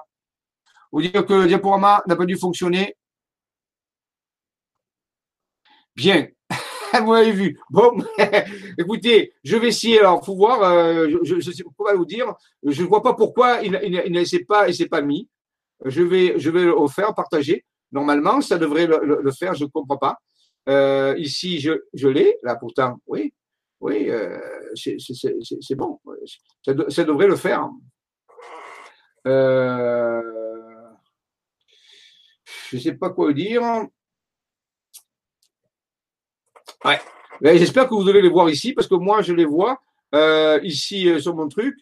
J'espère que vous allez les voir. Hein, donc, je vais le, le, mettre sous forme de démarrer diaporama. Bon, j'espère que, que, vous, verrez la suite. Je suis désolé. Eh oui, euh, quand on est tout seul, c'est pas évident. Alors, donc, je continue mon diaporama, mais bon, vous avez les informations. Euh, c'est l'essentiel. Diaporama, ça là seulement pour illustrer. Euh, ici, euh, des matrices qui ont été dessinées par Raymond Spinozzi. On verrait qu'il y en a une, une, une grande quantité. Alors, qu'est-ce que ça représente vraiment? Ben, euh, ça représente euh, essentiellement. Alors, on l'a vu tout à l'heure, des impacts, des impacts qui, qui se permettent de, se, de, de, relier les dimensions supérieures de la conscience aux structures géographiques qui se trouvent dans, la, dans notre dimension à nous. Hein, on l'a vu tout à l'heure, le, le, dire le, le dessin qui le montre, euh, ici Raymond, à l'époque, il, y a presque une dizaine d'années, a relié, après la vision intérieure, on a montré ces matrices, comment ces, ces points se, se, se, construisent les uns par rapport aux autres, et ça donne des formes géométriques très particulières. Et on pourrait s'amuser, bien sûr, à essayer de le, de, de le déployer en, en, en 3D. En, en, multidimension, on peut dire, parce que là on voit un plan. Rappelez-vous qu'on voit un plan, et donc ça, ça, ça reflète pas vraiment euh, ce que c'est. C'est une projection sur une carte. Mais voir que ces structures-là euh, sont aussi volumétriques, c'est-à-dire en 3D. Donc ça, c'est vraiment important de, le comprendre. Alors, vous n'en voyez qu'une petite partie. Et imaginons aussi quand même que ce que nous voyons là, ben, c'est une projection d'une dimension supérieure qui interagit avec une dimension moins, euh, moins élaborée, c'est-à-dire la nôtre. C'est-à-dire qu'en réalité, nous perdons de l'information. Ça, c'est important de le, comprendre. Quand nous voyons là, nous ne voyons pas toute l'information. Déjà parce que c'est un plan et que ça doit être développé dans les trois dimensions de l'espace, sans parler du temps. Mais en plus, comme ça vient d'une dimension supérieure, eh bien, même à ce niveau-là, euh, on perd de l'information. Donc, même si on le mettait en, en, en, en 3D, eh bien, n'aurait pas vraiment euh, la, vraie représentation. Chaque fois qu'on passe d'une dimension supérieure à une dimension inférieure, en réalité, on perd de l'information. C'est-à-dire qu'on n'a pas exactement la représentation de ce que ça peut être. Donc ici, même si on analyse ce dessin qui est difficile à analyser, alors bien sûr, ça ressemble un petit peu à des crop circles, à des dessins qui sont apparus dans les champs de luzerne et de blé un petit peu de partout dans le monde. Mais ici, rappelez-vous, c'est figé. C'est figé puisque c'est en rapport avec euh, les, sommets de montagne, les villages, ainsi de suite. Donc, euh, alors, qu'est-ce que ça pourrait être? Ça pourrait être, on ne sait pas, puisque rappelez-vous, ça vient d'une dimension supérieure. Donc, on a du mal à, on pourrait l'interpréter d'une certaine façon, mais Ici, euh, on prend des risques parce qu'on ne voit qu'une partie de l'information, rappelez-vous. Il, est, possible que euh, notre interprétation ne soit pas la bonne. on voit des formes géométriques. Est-ce que ce sont des technologies? Est-ce que ce sont des, des structures, des, des, des villes? Est-ce que ce sont des, des, zones On peut appeler ça des zones. On peut appeler ça, moi j'appelais ça souvent des zones d'intelligence des zones d'intelligence pure qui viennent d'autres dimensions. Et voilà des zones, si vous voulez, dans lesquelles il y a des schémas qui apparaissent. On n'a pas de mots. Hein, rappelez-vous, on est, on est conforté à quelque chose qui est euh, aussi bien les groupes circles. On sait que ça peut être fait par des civilisations extraterrestres ou par d'autres choses. Derrière ça, mais là, on sait, euh, là, ça peut pas être fait par des par des intelligences extraterrestres puisque c'est quelque chose qui est relié par des sommets de montagne. Alors bien sûr, on me dit souvent, oui, mais ces choses-là, c'est aléatoire parce que on peut tracer ce qu'on veut quand je veux. Ben, c'est tout à fait faux. C'est une. La plupart des gens qui disent ça n'ont pas réfléchi de, le comprendre parce que en réalité, c'est pas vrai du tout. Puisque nous avons 400 cartes chronologiques qui racontent une histoire avec des textes, avec la guématrie qui va avec, avec des, tas de choses. Si vous, si voudrez le faire, il faudrait qu'on fasse les 400 cartes. En réalité, c'est pas même en faisant un dessin qu'on prouvera qu'on peut le faire. En réalité, il faut les faire toute l'histoire chronologique. Et c'est une véritable histoire, c'est une véritable bande dessinée, si vous voulez, euh, qui est euh, qui euh, qui qui est apparue. Donc, le dire, oui, mais je vais relier des points comme ça pour faire apparaître un dessin. D'abord, il faut avoir, il faut savoir qu'est-ce que je veux faire apparaître. Où est-ce que je vais le faire apparaître? Quelles sont les dimensions? Quel est l'angle? Quelle est la perspective? Donc, oui, il y a plein, plein de paramètres qui sont euh, tout à fait euh, difficile à obtenir. On ne sait pas au début, euh, veux dire, mais qu'est-ce que je vais faire? Donc, vous voyez, c'est à partir d'une vision, c'est à partir d'une vision, d'une vision qu'on travaille. On ne travaille pas en disant, du point de vue de l'intellect, en disant, ben, tiens, qu'est-ce que je vais, euh, qu'est-ce que je vais faire? Mais la vision est donnée euh, par l'être intérieur, est donnée ou par d'autres intelligences supérieures. On reçoit cette vision et on la reproduit. Donc, vous voyez, on n'est pas dans la, dans la démarche en disant, ben tiens, je vais envie de marquer euh, le soleil, tiens, je vais marquer le soleil et je vais chercher des sommets de montagne pour que je puisse marquer ça. Bon, déjà, je vous ai dit, il faut, savoir où est-ce que je vais le mettre. Euh, euh, est-ce que je, où est-ce que je vais le mettre? À, quel, à quel endroit? Quelle est la dimension? Quelle est l'orientation? Il y a énormément de paramètres à envisager parce que là, vous l'avez, il est construit, donc vous dites qu'il est là. Mais quand vous partez avec une carte, vous savez pas quelle carte utiliser. Et normalement, en tant que personne sensée, vous dire, ben, mon point de départ, c'est le monde entier. Parce que je dois contempler le monde. C'est le monde à partir duquel je vais faire cette, cette représentation. Je n'ai pas pourquoi choisir un endroit plutôt qu'un autre. Si on est dans la démarche intellectuelle, on ne peut pas. On est obligé de, de, de, de, de, chercher plein, plein d'endroits qui pourraient correspondre. Pourquoi choisir un plus que l'autre vous voyez, c'est ça qui est, qui est, important de comprendre. Tandis qu'ici, on n'est pas dans la même démarche, on n'est pas dans le registre de recherche. Déjà, je vais, je vais écrire ce, ce que je veux ou ce qui me fait plaisir. On a une vision, et la vision, on nous guide pour nous donner la carte, la dimension, l'orientation, ainsi de suite. On nous donne tout, on ne fait que reproduire en réalité cette vision.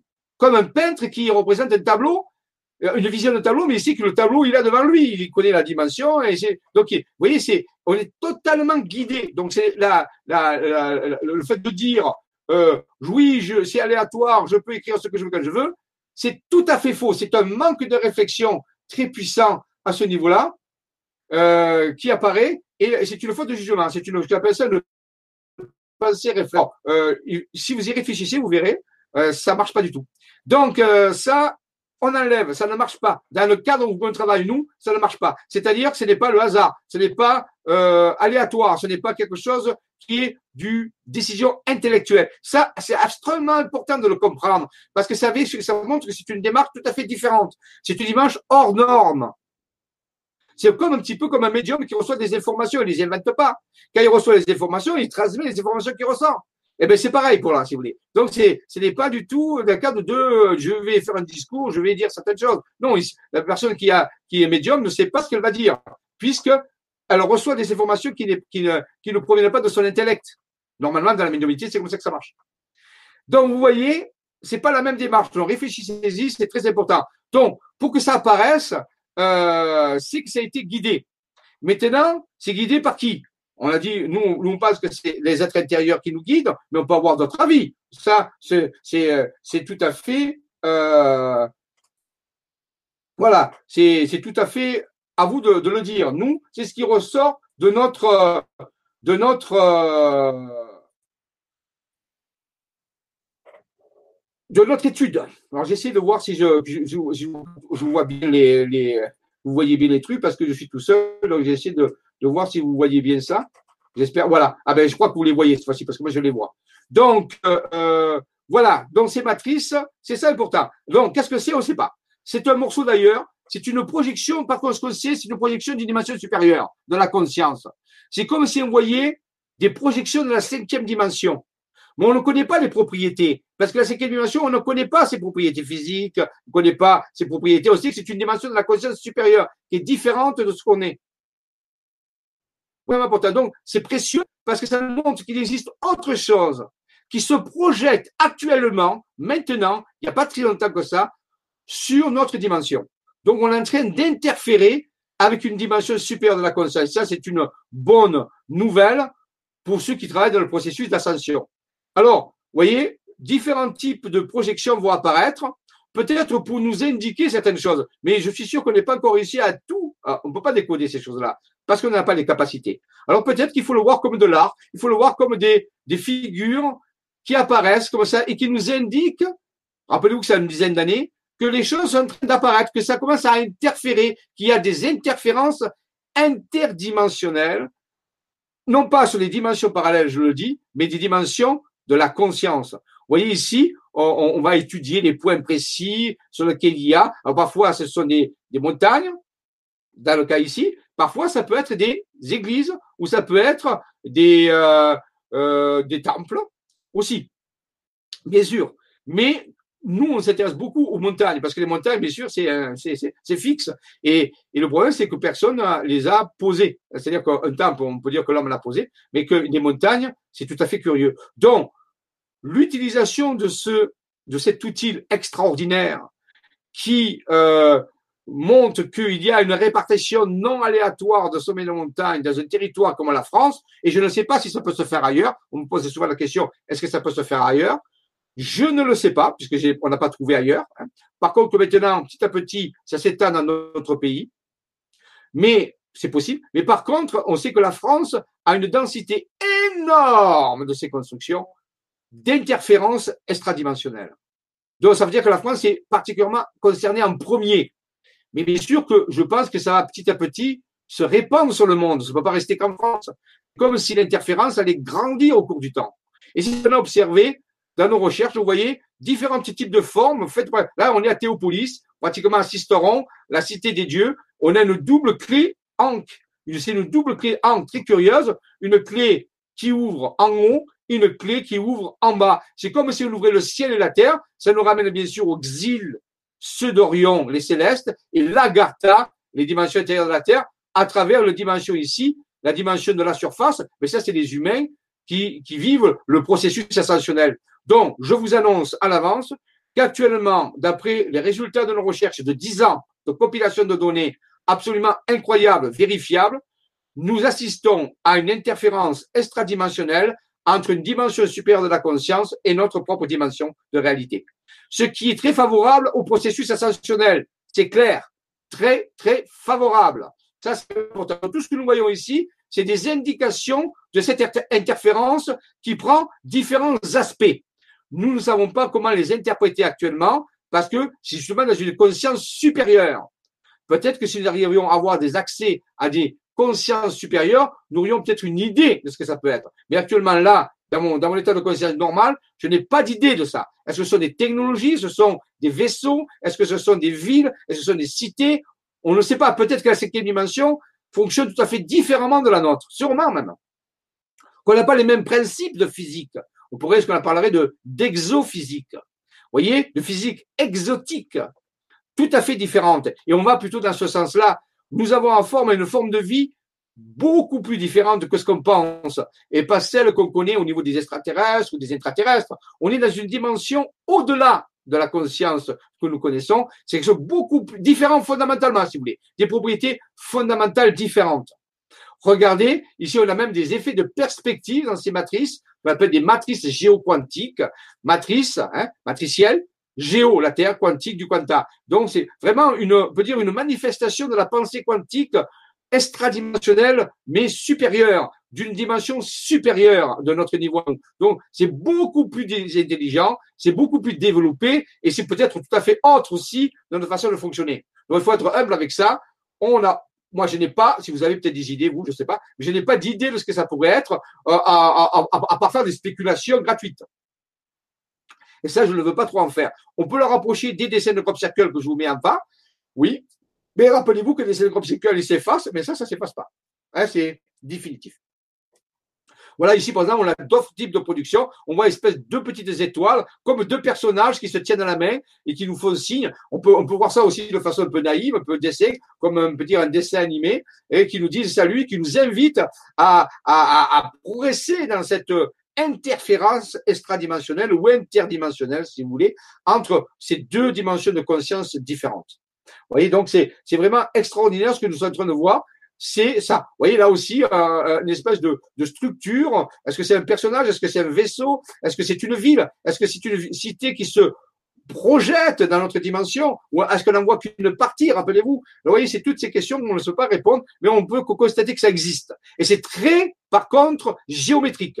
Il y a la, la, la symétrie, ce qu'on appelle des, il y a des propriétés symétriques très important, c'est-à-dire que si vous prenez un, axe, je le passerai ici, ben je peux plier le dessin en deux, il se superpose totalement. Et la symétrie est une propriété fondamentale dans l'univers de la physique. Au niveau des particules élémentaires, ce qu'on appelle les propriétés de symétrie ou de supersymétrie, c'est vraiment important pour comprendre comment fonctionne l'univers. Donc dès a des dessins ou des propriétés symétriques, c'est que c'est intelligent, c'est que c'est construit, que ce n'est pas aléatoire. Et là, c'est vérifiable à 100%. Toutes les matrices sont symétriques, ont des axes de symétrie très puissants. Ce qui est un indice, regardez ici, pareil, un axe de symétrie, si je passe un trait ici, eh bien donc je peux euh, plier en deux par l'axe cette fois-ci, on peut dire euh, vertical. Donc, vous voyez, il y a des matrices plus élaborées que d'autres. On a vu des cubes, on a vu des, formes d'étoiles, on a vu, mais là on voit, on a des structures beaucoup plus élaborées. Donc, vous voyez, et comment s'articulent ces structures les unes avec les autres? Si on les mettait sur une même carte, qu'est-ce qu'on verrait? Vous verrez une espèce de mosaïque très complexe qui se déploierait. Alors, on n'a pas encore fait, c'est vrai qu'on est un peu dépassé par tout ça, mais si on est arrivé à construire sur la même carte, au même endroit, toutes ces matrices-là, eh bien, on aurait des choses extraordinaires. Euh, on, on, verrait des choses, comment ça s'articule l'un l'autre. On n'a pas encore fait, on l'a fait pour certains, mais on n'a pas fait pour tout parce que, ben voilà, il faut avancer dans, dans, dans, dans tous les projets et c'est très long. Voilà, donc je vous présente ces matrices-là, vous voyez, euh, certains pourraient dire que ça ressemble à des corps Merkaba, des corps d'ascension, c'est possible, des corps de lumière, je ne sais pas. Ou des vaisseaux, des vaisseaux très particuliers, des vaisseaux d'énergie, des vaisseaux vibratoires, des vaisseaux de lumière. On peut dire ce qu'on veut en réalité, mais on ne sait pas. Voyez, regardez ici cette, cette espèce de, de, de, de, drapé qui se déploie, toujours cette symétrie très particulière au niveau des points, c'est intelligent, ce qu'on appelle un, un, intelligent design, c'est-à-dire euh, une forme de dessin intelligent. Il y a des théories mathématiques actuellement et, physiques et biologiques qui essaient d'interpréter l'univers comme étant euh, euh, le, la fabrication d'un intelligent design, c'est-à-dire des dessins intelligents euh, lesquels on va trouver le nombre d'or, les spirales, ainsi de suite. Donc, il y a des théories là-dessus qui s'approchent de l'intelligent design. Et bien ici, on a affaire à un intelligent design au niveau de la, de la géologie et la répartition de sommets de montagne. Regardez ici, on ne peut pas dire du tout que c'est pas possible, que ça peut être un hasard. Non, pas du tout. Donc, vous voyez, toutes ces matrices sont là. Elles se déploient les unes après les autres et je vous ai dit, il y en a des tonnes. Rappelons du Verdon tout à l'heure, eh on a parlé du Verdon où il y a le mot Dieu, avec la coupe du Saint Graal, tout ça, bien, regardez, il y a même une étoile qui apparaît à ce moment donné. Donc là, bien sûr, c'est une structure un peu plus simple, mais elle est symbolique, c'est l'étoile, ou l'inaccessible étoile, ou l'étoile qui brille dans le ciel, quelque part à ce niveau-là. Donc, vous voyez, le Verdon a aussi sa structure en étoile. Et ici, par exemple, on peut voir comment une étoile peut être à côté d'une autre type de matrice, à laquelle on a une étoile dans la matrice et une étoile en dehors de la matrice. Euh, est-ce que, est-ce que ça a un sens? Est-ce que ces deux, ces deux matrices sont-elles reliées ensemble? Il est possible qu'elles soient reliées. Je ne peux pas l'assurer, mais elles sont reliées. On alors c'est la matrice quantique sur le village de Lurs. Je ne sais pas si vous vous rappelez, il y a eu une affaire il y a des années, dans les années 60, une affaire d'espionnage avec euh, euh, l'histoire de Lurs. Euh, bon, c'est une histoire policière, donc vous verrez, il y a eu des films qui ont été faits là-dessus, l'histoire de l'URSS. Eh bien, l'URSS, ça fait curieux parce que si on enlève le R, ça fait lus, ça veut dire la lumière. Donc c'est un endroit très puissant, très fort, et dans lequel il y a cette matrice est apparue. Alors est-ce qu'il y a euh, un lien entre l'histoire de l'URSS et, et, et, la matrice? Je ne pense pas, mais bon, c'est quand même des endroits très particuliers. Voilà le détail de la, de la matrice de l'URSS, très complexe aussi et très symétrique. Hein, vous revenez toujours dans cette symétrie. Rappelez-vous que la symétrie, c'est une, c'est une indication d'intelligence, c'est un indice d'intelligence, d'un intelligent design. Plus le reste, parce que les, mais on n'est plus dans la symétrie, parce qu'on est aussi dans la reproduction de schémas très complexes. Quand je vois ce type de dessin ici mathématique là en rouge là, qui est une figure polygonale euh, complexe, et que je reproduit intégralement de l'autre côté, euh, faut, faut le faire quand même, hein, euh, à tous les niveaux. Voyez ici, on le retrouve ici. Ce triangle-là, on le retrouve ici. Vous voyez? Donc, on a un intelligent design. C'est clair avec ça. C'est une intelligence qui fait ça. Je ne sais pas, pour l'instant, je ne vais pas vous dire, c'est pas le moment de vous dire comment ça se fait, mais on, fait qu'observer. Rappelez-vous, on en est, il y a dix ans de ça. On observe l'interférence dimensionnelle de deux dimensions de conscience différentes. On n'a pas, rappelez-vous, je le dis, pas parallèle, de conscience différente, supérieure. Donc, ce que nous voyons ici est supérieur à notre intelligence est supérieur à notre conscience. C'est pour ça qu'on a du mal à l'interpréter. Voyez?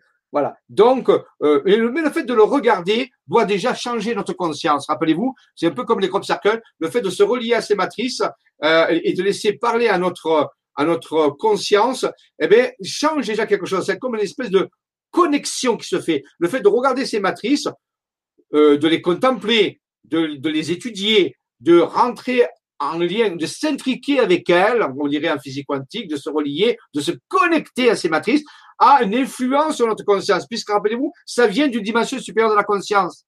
Il y a un transfert d'informations qui déjà forme d'alchimie spirituelle. Donc, ces matrices peuvent m'indiquer des lieux où je veux aller sur place.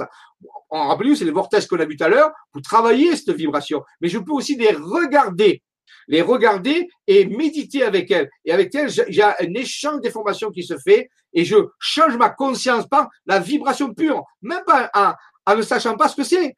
J'ai pas besoin de savoir intellectuellement ce que c'est. Bon, si je le sais, c'est bien. Mais si je ne le sais pas, c'est pas grave. Je travaille directement par la forme, par la vibration, par l'information, par l'intelligent design qui me parle directement. Comme les crop Et donc ça, c'est vraiment important. Euh, de, de, le comprendre. Et on a vu un test un jour, on, disait aussi, et si on l'éclairait, c'est-à-dire si on, si on, prenait cette carte et qu'on enlevait la carte et qu'on dessinait la matrice sur un, sur un papier un peu opalescent, du papier calque, et qu'on éclairait derrière ça avec des, des, lumières, on recevrait une formation au niveau lumineuse, au niveau de la forme qui augmenterait peut-être l'émanation de la matrice. Vous voyez, c'est forme comme une technologie. Imaginons qu'on puisse éclairer par transparence ou par opalescence cette matrice et qu'on reçoive cette vibration qui nous traverse. Ça serait aussi une autre façon de travailler. Oui, on peut imaginer des, des, des technologies spirituelles, des technologies de la conscience, qui peuvent nous aider dans cette chimie spirituelle, rien qu'avec la forme des matrices. Alors, allons voir maintenant, nous allons quitter un petit peu la, Provence que nous avons vu jusqu'à maintenant, nous allons aller dans le sud-ouest avec bien sûr cette idée de Rennes le château. Certains, tout le monde a entendu parler de cette histoire de j'ai fait des émissions là-dessus. Il y a plein de gens qui ont fait des émissions là-dessus. C'est une histoire que les gens commencent à connaître maintenant. La fameuse tour Magdala, qui s'appelle Magdala, qui, a été euh, construite par la Bessonnière, ce fameux curé qui a trouvé un trésor. Et euh, c'était au, 20e siècle. Et euh, non, au 19e siècle, pardon. Et donc voilà, ça c'est la chapelle, c'est la chapelle, c'est pas une chapelle, c'est la tour Magdala. Alors pourquoi on va dans le château, dans l'ordre, si vous voulez? Parce qu'il y a des choses qu'on va voir au niveau de cette région, qui va commencer à, continuer à nous dévoiler les arcanes. Rappelez-vous, on suit des arcanes secrètes de la mission céleste. On, est au, au, cœur du mystère, on, on touche des choses qui nous dépassent. Et vous allez avoir de plus en plus de choses qui vont vous dépasser parce qu'on rentre maintenant dans cette euh, dans cette histoire de plein pied. À partir de maintenant, je vais, on va révéler des choses de plus en plus bizarres, de plus en plus profondes. Les arcanes vont être de plus en plus profondes. Pour l'instant, on commence à peine à avoir ces choses étranges. Donc, allons voir un petit peu Rennes le Château. Eh bien, vous voyez, Rennes le Château se trouve au centre ici, au centre de ce, de cette pyramide dessinée que l'appelle, que Raymond a appelé, c'est Raymond Spinozzi qui a eu cette vision, pyramide quantique sur Rennes le Château, dont le village lui-même est au centre d'une structure comme une pyramide vue de dessus. On en a parlé tout à l'heure dans le principe de Sonia ou le principe de Sion avec Horus et Anubis, ça fait Sonia. Le principe Sonia qui est un principe d'élévation spirituelle, de résurrection, d'élévation et d'ascension, eh bien ici on voit que Rennes-le-Château, la tour de la tour Magdala construite par la Bessonnière, Magdala qui nous rappelle Marie-Madeleine bien sûr, eh bien elle est au centre d'une pyramide vibratoire quantique. Donc vous dire que ça vibre énormément. Donc vous voyez, c'est très intéressant ce niveau-là. C'est-à-dire que je vais à Rennes-le-Château, je vais dans l'église de Rennes-le-Château, ou je vais dans la tour Magdala, mais je serai au centre de cette pyramide quantique. À des moments précis de l'année, il y a des vibrations et je vais faire une alchimie spirituelle. Alors, c'est peut-être une partie du secret de la Bessonnière, ça aussi, à part celui du trésor, mais c'est un autre type de trésor, un trésor spirituel. Donc, vous voyez ici, on a encore une autre application des matrices géoquantiques vibratoires en reliant des sommets de montagne ou des villages, bien sûr, à ce niveau-là. Donc, ça, c'est pour l'affaire de Rennes-le-Château. Intéressant. Donc, chaque année, on y va. Chaque année, au mois d'août, on fait un voyage dans l'Aude de Focaccio et on va souvent à Rennes-le-Château. Pourquoi? Les gens me disent, oui, mais ça fait plusieurs fois qu'on vient. Oui, mais chaque fois, c'est différent parce que chaque année, l'énergie est différente et chaque fois, on a besoin d'alchimiser notre corps. C'est pas parce qu'on le fait une fois. Des choses-là doivent se faire plusieurs fois. Donc, ce sont des lieux où il faut aller retourner à des moments précis, différents, bien sûr, mais pour continuer l'alchimisation de notre conscience, ce qui nous amène, qui nous rapproche, bien sûr, du processus ascensionnel dont on est en train de parler. Regardez ici, euh, le fameux mont Bugarache dont on a parlé. Hein, souvent, les gens parlent du mont Bugarache, de montagne mystérieuse qui se trouve à peu près à une quinzaine de kilomètres de Rennes-le-Château. On en a parlé en long, en à travers. On pourrait dire beaucoup de choses sur cette histoire. Eh bien, la seule chose qu'on peut montrer, ben, c'est que c'est au centre d'une super matrice très complexe, euh, donc euh, qui est reliée aussi à Rennes-le-Château, bien sûr, et qui est là. Donc ça veut dire que le mont Bugarache, s'il a des propriétés particulières qu'on lui attribue, eh bien, eh bien c'est parce qu'il est en résonance avec cette matrice géoquantique le, centrée sur le mont Bugarache au centre ici, à ce niveau-là. Donc, euh, ça c'est fantastique. Donc, oui, c'est vraiment un point. Et puis cette matrice, elle est pas simple. Regardez la complexité des figures géométriques, comment elles sont, euh, elles sont, elles s'empilent et comment elles sont symétriques, puisque je répète, si je trace un axe ici, je peux plier les deux et ça se superpose.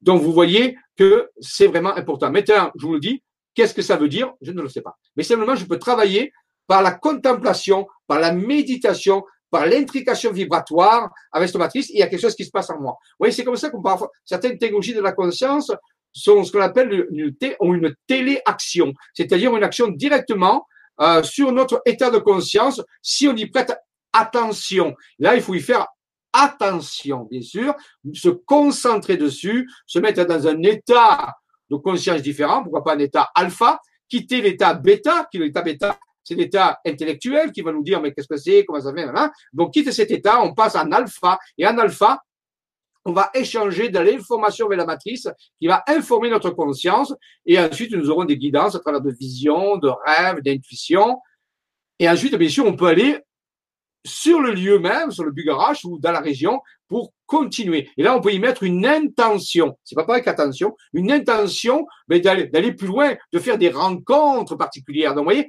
il y a deux approches. L'attention, c'est la concentration, la focalisation pour recevoir, télécharger des informations de la matrice géoquantique dans un état de conscience qui peut être un état de conscience altéré, par exemple, un état alpha, de sophrologie, sophronique, de détente.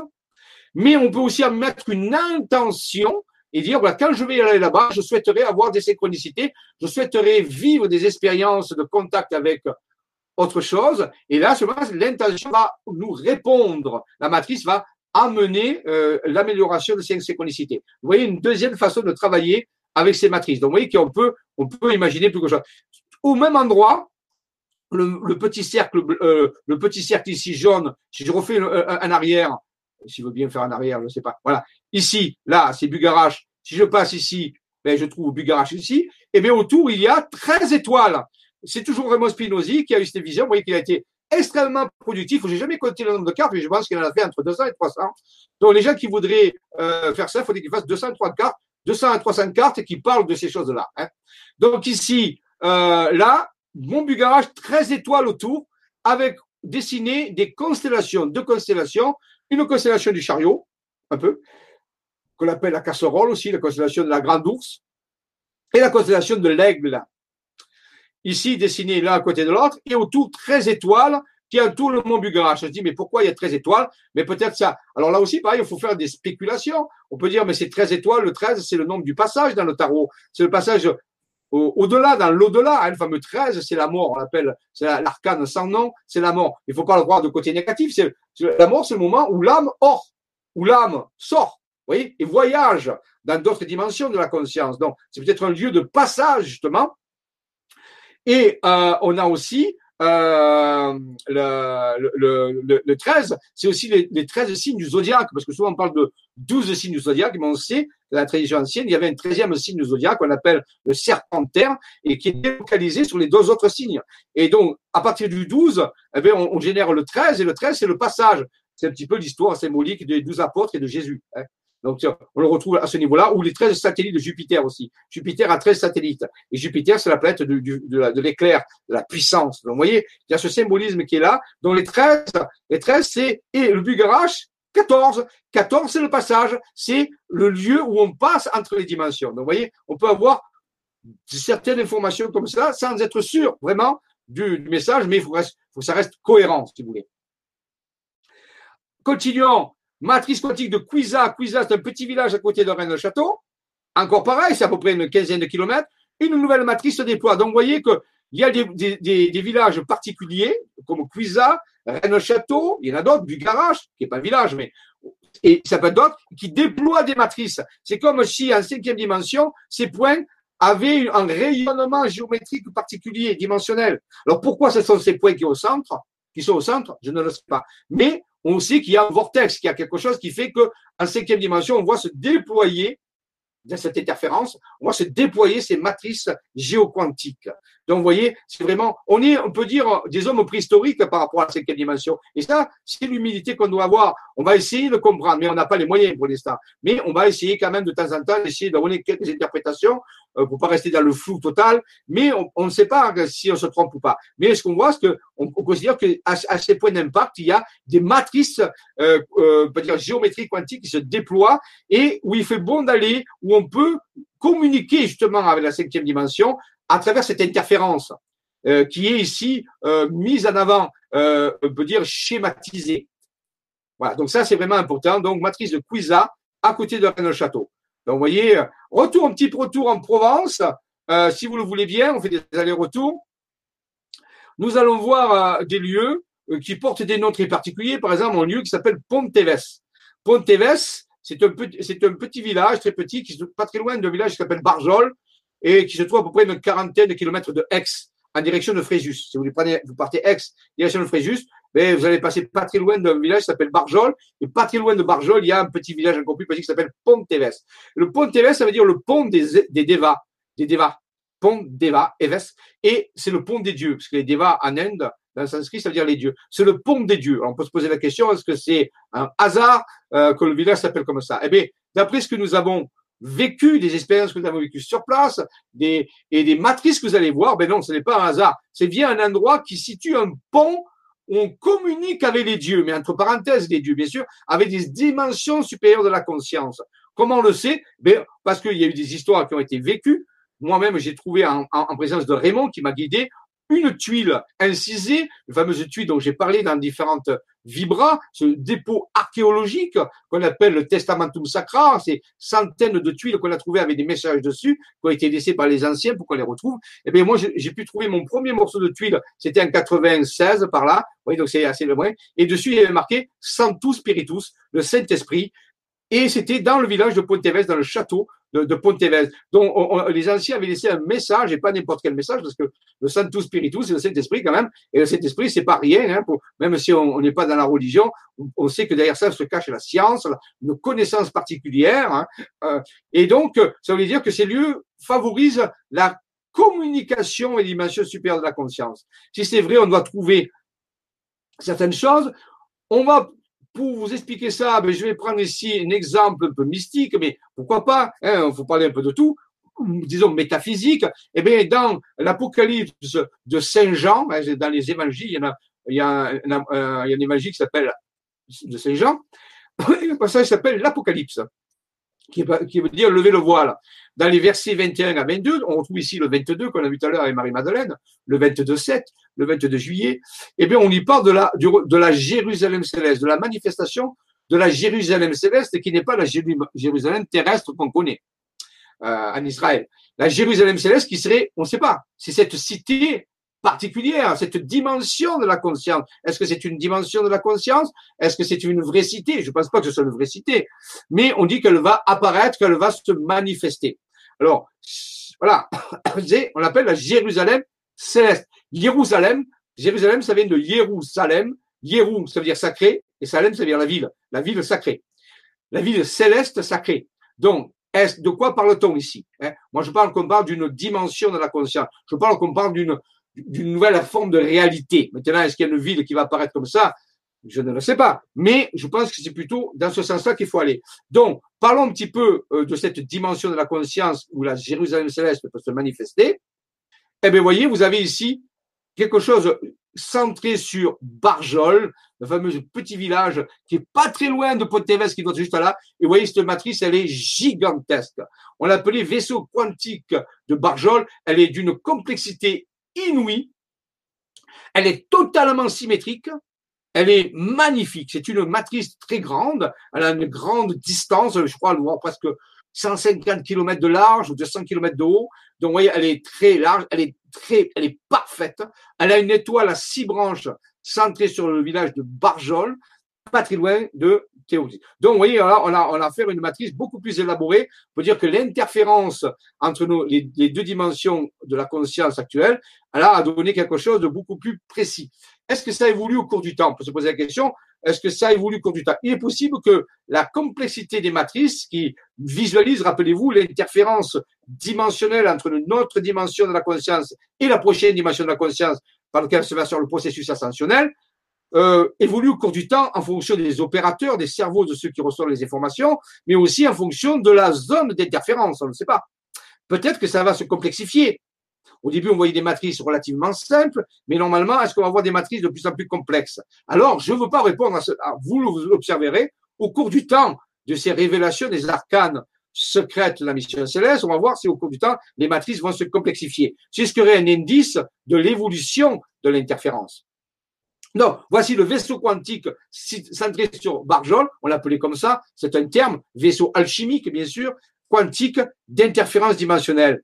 Voyons plus loin, voici ici, là, le village de Ponteves. Le village de Ponteves va se trouver au centre d'une matrice très particulière qui fait partie de la grande matrice que vous venez de voir. En réalité, cette grande matrice-là, le vaisseau, ça, eh bien, cette matrice qu'on vient de voir s'intègre à l'intérieur. Donc, vous voyez qu'on pourrait, les superposer. Hein. Elles sont interconnectées, mais on l'a pas fait parce qu'on sinon on voit plus rien. Hein. Déjà, elles sont très compliquées entre elles, donc c'est superpose. Donc, vous voyez, hein, c'est très très complexe. Et en réalité, dans cette grande matrice vient se manifester cette matrice un peu plus petite, centrée justement sur le village de Ponteves, le pont des Devas, le pont des dieux dont on a parlé tout à l'heure, où j'ai trouvé la tuile, Sanctus Spiritus, Saint-Esprit. Et c'est pour ça qu'on va appeler cette matrice la Jérusalem provençale. Pourquoi provençale? Parce qu'elle est en Provence. Et la Jérusalem, c'est comme une ville. Vous voyez, c'est comme une ville qui se manifeste, comme la Jérusalem céleste, annoncée par Jean, doit se manifester. Mais pour nous, on a dit, tiens, voilà, ça, c'est une manifestation de la Jérusalem céleste. Un nom qu'on a donné. Elle est provençale, dans le sens parce qu'elle est sur la Provence et centrée sur le village de Ponteves, Santus Spiritus. Mais quel est le lien entre la Jérusalem céleste et le Saint-Esprit? Mais justement, dans la Jérusalem céleste, il y a le temple de Salomon, on a parlé tout à l'heure, le fameux bois de Salomon euh, dont le monsieur a dit qu'il habitait, il avait des synchronicités au pied, la pyramide du, de Chantercier, de cette montagne en forme de pyramide. Donc, vous voyez, eh bien, il y a le temple de Salomon. Eh bien, c'est le temple céleste cette fois-ci. Le temple de Salomon, il existe, ce qu'il en reste, dans la Jérusalem terrestre, mais dans la Jérusalem céleste, il y a aussi un temple sûrement. Un temple sanctuaire, un sanctuaire céleste. C'est le temple de Salomon, c'est nous qu'on l'appelle comme ça, céleste. Et où il est Tiens, voilà, donc je vous montre bien que c'est bien le cas, que c'est bien le centre, hein, que euh, que c'est pas de voilà, hein, donc euh, c'est bien le, cas. Donc ici là, hein, c'est un agrandissement. Voilà, vous voyez bien Ponteves, qui est le centre de cette matrice. Et voici le temple de la Jérusalem céleste et Ponteves, il est ici à ce niveau-là. Donc vous voyez, et le temple ici est représenté par une étoile à six branches. Rappelez-vous le temple de David. Le temple de la Jérusalem est là, et c'est dans lequel se trouve bien sûr ben, le Saint-Esprit. Voilà, Ponteves, Montforceau argent, habit du Toronné, Ponteves, l'endroit où il y a eu le Saint-Esprit, où il y a un morceau de tuile. Et c'est dans le c'est dans le temple de Salomon que se trouvait le Saint-Esprit à l'origine. Dans les traditions anciennes, il y avait le Saint-Esprit qui était mis dans le temple. Plus tard, on l'a sorti du temple, on l'a fait partir. Mais en réalité, au début, il accompagnait la présence divine, avait toujours à côté d'elle le Saint-Esprit. Mais à un moment donné, on l'a mis dehors. Hein, bon, ça, on en parlera plus tard. On l'a mis dehors, on l'a fait sortir du temple. Il a commencé, on peut dire, sa pérégrination. Et donc, euh, mais il était dans le temple. Donc, il habite dans le temple de la Jérusalem céleste. Mais s'il habite, il habitait. Bien un jour, il va revenir. Donc, c'est le retour du Saint-Esprit dans le temple de la Jérusalem céleste. Alors, bien sûr, c'est un peu mystique, ce que je vous dis, mais c'est la seule façon d'en parler, sinon ça devient très compliqué au niveau de la physique et des mathématiques.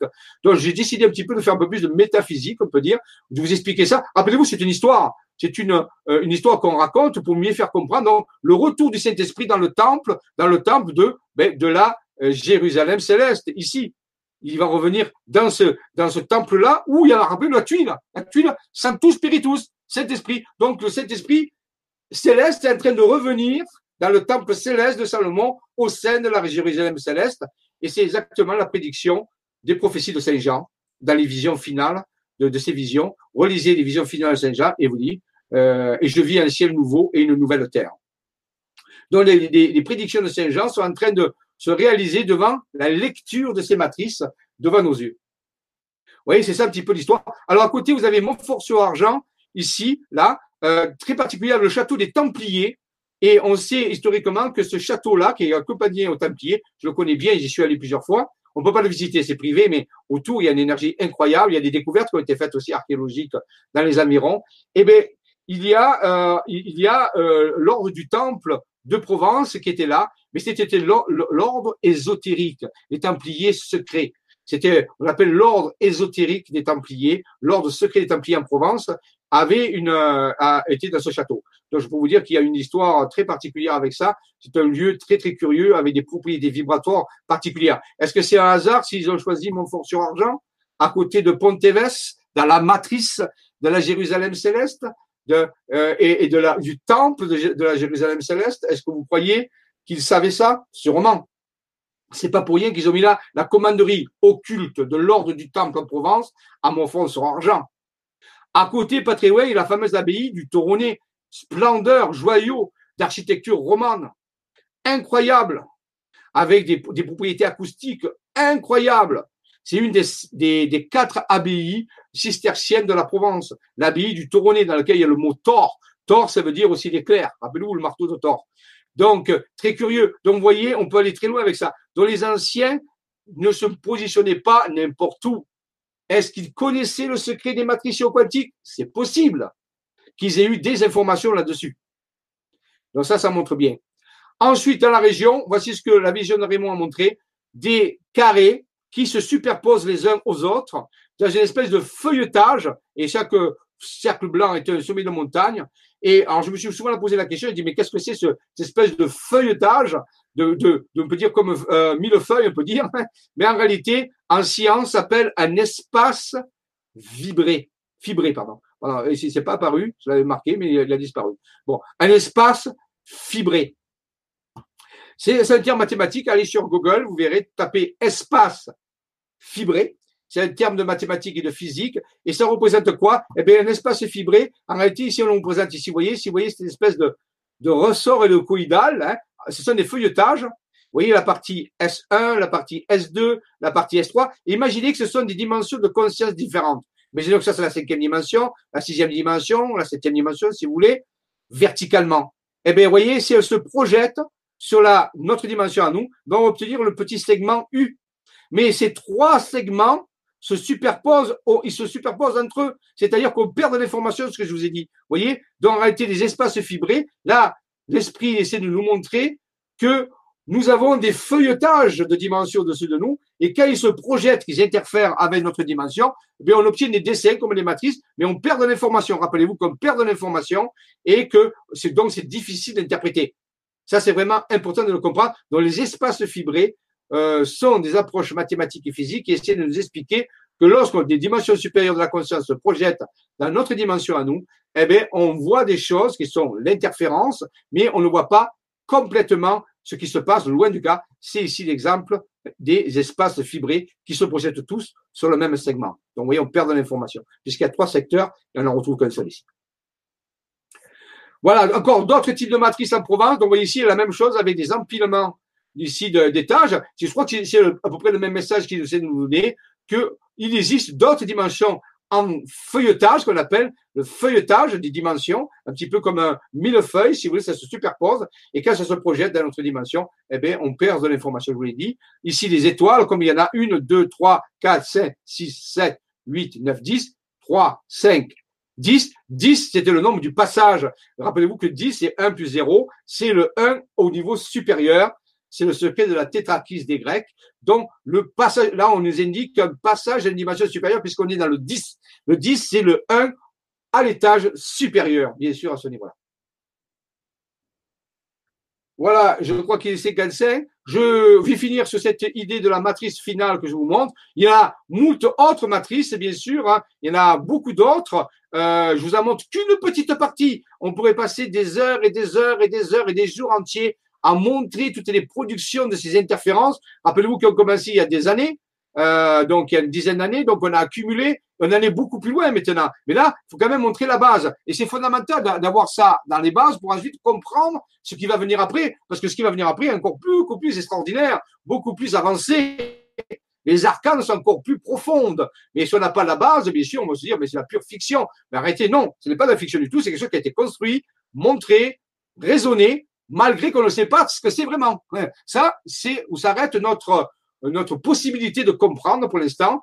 Euh, et peut-être que plus tard, on comprendra mieux avec du recul. Mais pour l'instant, on a du mal à saisir réellement euh, à quoi on a affaire, mais on peut quand même en dire certaines choses.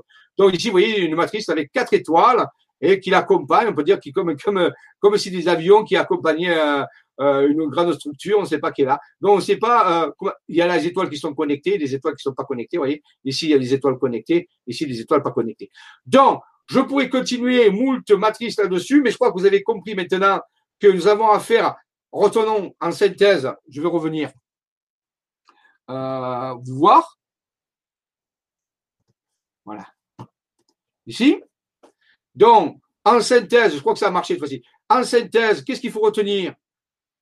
Que nous travaillons sur un projet d'ascension globale planétaire qui, au moins pour nos travaux, les, travaux de nos chercheurs, je ne sais pas les autres, hein, je ne peux pas parler des autres, je vous parle de ce que nous, euh, nous avons, euh, sur un projet d'ascension planétaire globale qui concerne toute l'humanité. Qui sont les protagonistes? Mais Il y a la FSV, la force et la santé planétaire, vitalité planétaire, qui supporte ce projet aidé et soutenu par des ceux d'Orion, l'exil, un collectif d'extraterrestres bienveillants qui sont issus du bras d'Orion et pas que de la constellation d'Orion, et aussi un collectif d'intraterrestres, de la Gartha, avec Shambhala, pourquoi pas, et qui soutient. Ce sont trois structures qui sont unifiées, qui, qui essaient de s'unifier, qui essaient de collaborer intelligemment, bien sûr, euh, ça se fait, doucement, progressivement, et on a reçu des informations qui vont dans ce sens, et même très avancé à ce niveau-là. Vous serez peut-être étonné de savoir à quel point c'est avancé.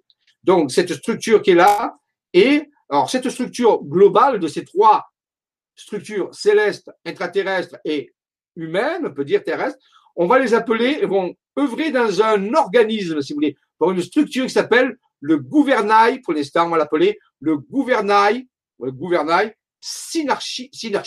non, synergique, pardon, excusez-moi, synergique, de synergie céleste. C'est-à-dire quelque chose qui amène au-delà une synergie, c'est-à-dire une rencontre productive, synergie, qui s'aide les uns les autres et qui augmente le potentiel de chacun, et gouvernail, c'est-à-dire qui gouverne, qui gouverne le passage vers le projet de l'ascension globale planétaire.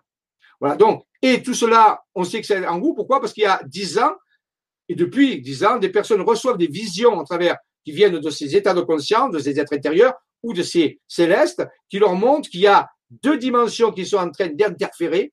La dimension où nous continuons spatio-temporelle que nous connaissons depuis 300 000 ans, que l'homme connaît depuis 300 000 ans qui est sur Terre, de son évolution, et une dimension supérieure de la conscience qui est en train d'interférer. Et ces interférences, pour nous, c'est ce que nous voyons sur les cartes. C'est la représentation symbolique de ce que nous voyons sur les cartes.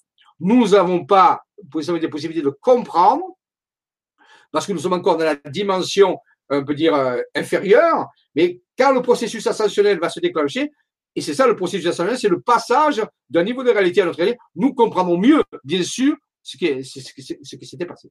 Voilà, en gros, euh, à ce niveau-là, pour l'instant, les arcanes, il y en a beaucoup d'autres. Euh, vous verrez, on est qu'au début, on n'a même pas 10% ici de, de, de, ce qui est en train de se révéler, mais c'est déjà extraordinaire. Il y a quelque chose d'incroyable qui est en train de se préparer, et c'est sérieux, et c'est cohérent. Et on sait bien sûr que la répartition de ces points, sommets de montagne, villages, ne sont pas aléatoires, mais sont totalement guidés, pris en charge par une forme de canalisation intérieur, quantique, guidé par des gens, de, des êtres bienveillants, des êtres intérieurs de chaque personne, qui peuvent aussi collaborer avec des donc on sait que c'est vraiment guidé. C'est intuitif. C'est important. C'est une guidance intuitive. On peut dire une, une guidance empathique, intuitive. Donc que des bonnes nouvelles. Et rassurez-vous, ça, ce n'est que une petite bonne nouvelle. Il y a des énormes bonnes nouvelles qui sont en train d'arriver. Ça s'accélère à une vitesse grand V, mais il faut quand même prendre le, le, le truc par séquence, sinon on va être totalement sonné, et on va plus rien comprendre, on va être dépassé.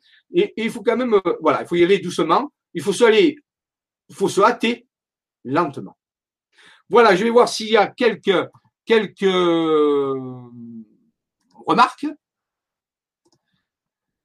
Alors, quelques remarques ici.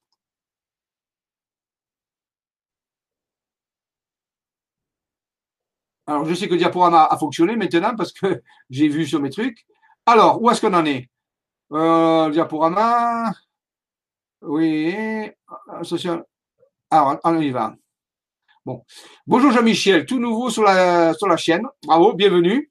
Je vous remercie beaucoup pour toutes ces informations. Habitant de l'appartement du Rocard, y a-t-il des livres sur les travaux de M. Spinozzi? Euh, Ah oui, c'est le monsieur qu'on a vu tout à l'heure. Alors oui, il y a des livres sur les travaux de Spinozzi, mais M. Spinozzi, euh, mais pas forcément sur les matrices. Il a écrit deux livres où j'ai un petit peu collaboré. Il s'appelle La Mission Céleste, tome 1 et tome 2.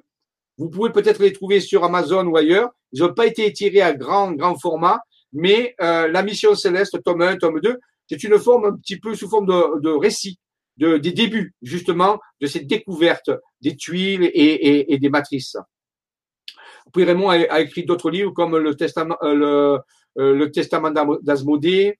Euh, il a écrit aussi, euh, il a écrit plusieurs livres à ce niveau-là. Vous pouvez trouver euh, sur, sur, sur, sur, Amazon ou sur d'autres sites. il a, qu'est-ce qu'il a retrouvé? Le, le, le, secret du quatorzième papyrus qui concerne Akhenaton, le secret du 14e papyrus, ouais, à ce niveau-là. Donc, vous voyez, on a, on a fait des DVD aussi chez Deboshka Productions. Par contre, vous allez sur euh, Google, vous tapez Deboshka, D-E-B-O-W-S-K-A, Production. Là, et là, ils ont fait, on a fait 14 DVD avec Raymond, avec eux. Et donc, vous pouvez, en cherchant Jean-Michel Raoult, vous avez accès à des DVD euh, que vous pouvez télécharger ou recevoir par courrier. Et là, on parle de ces travaux. Il n'y a rien d'autre pour l'instant à ce niveau-là. Ensuite, bonjour Michel. Depuis le début, oui, ok, ça c'est vu. Alors ensuite, est-ce qu'il y a autre chose? Il est 15h40 pour diapo, pas maintenant. Juste un petit mot pour te dire que le diaporama, voilà, bon on a seulement dit qu'il n'avait pas fonctionné. Mais maintenant, je pense qu'il a fonctionné parce que je l'ai vu, euh, je l'ai vu sur mon, sur mon truc. Voilà, donc écoutez, je suis désolé que ça n'ait pas marché, parce que d'habitude, avec Dolly, elle m'aurait dit tout de suite. Là, je sais pas ce qui s'est passé. Peut-être, euh, comme on est euh, pendant les vacances scolaires, c'est peut-être quelque chose qui n'a pas, qui pas fonctionné avec mon diaporama. Je sais qu'il y a beaucoup de connexions pendant les vacances scolaires, donc c'est pas encore ça a bien marché, mais il est possible que quelque chose qui n'a pas marché. Je suis encore désolé, mais rassurez-vous, c'est pas un gros problème. Les, diapositives sont vraiment en support. Vous avez reçu de l'information. Je vous remercie de votre écoute. Euh, je vous dis donc euh, rendez-vous normalement le 5 mars, je vais programmer ça si c'est possible, pour avoir justement les révélations des oracles du Taurus d'or, la conférence complète sur justement le 28 juillet 2019, cette révélation, euh, comment ça, comment c'est venu, euh, par, quel, par les arcanes de cette révélation et qu'est-ce qu'on peut envisager, puisque je l'ai un peu parlé dans le, le, le diaporama qu'on a fait avec Emmanuel Poisson pour présenter le voyage en Angleterre, puisqu'on va aller là-bas, au Chapelle. Donc, je l'avais peu parlé, mais je vous ai dit, j'ai pas parlé de tout. Là, je vous parler de toute l'histoire pour que vous ayez les tenants, les aboutissants. Et c'est un projet fantastique d'alchimie spirituelle qui, est totalement dans le cadre du processus de l'ascension. Euh, la semaine prochaine, il y a l'atelier des Jedi où on continue justement, où on travaille la, la, la, on peut dire, on travaille la spiritualité, l'alchimie spirituelle. Ah, on dirait que ça a été coupé. Ah non, j'espère que c'est pas coupé. Euh, l'alchimie spirituelle, donc les gens qui veulent aller plus loin dans le, le projet l'alchimie spirituelle, vous pouvez euh, consulter les ateliers de l'Académie des Jedi sur la partie boutique du, grand changement. Vous allez sur la partie boutique et vous allez sur les ateliers et là vous tapez Jean-Michel Raoult dans recherche par nom et là vous aurez des ateliers, accès aux ateliers de l'Académie des Jedi qui reprend tout ça mais en pratique, en explication beaucoup plus profonde puisque ce sont des ateliers. Je vous remercie, alors 5 mars normalement, hein, je vous remercie de votre patience, de votre tolérance et de votre bienveillance aussi pour les petits amis techniques, on essaie de faire au mieux. Je vous dis que la force soit avec vous et qu'elle y reste. Et bien, à bientôt pour de nouvelles aventures et de nouvelles informations. Merci à tous. Bonne journée. À bientôt.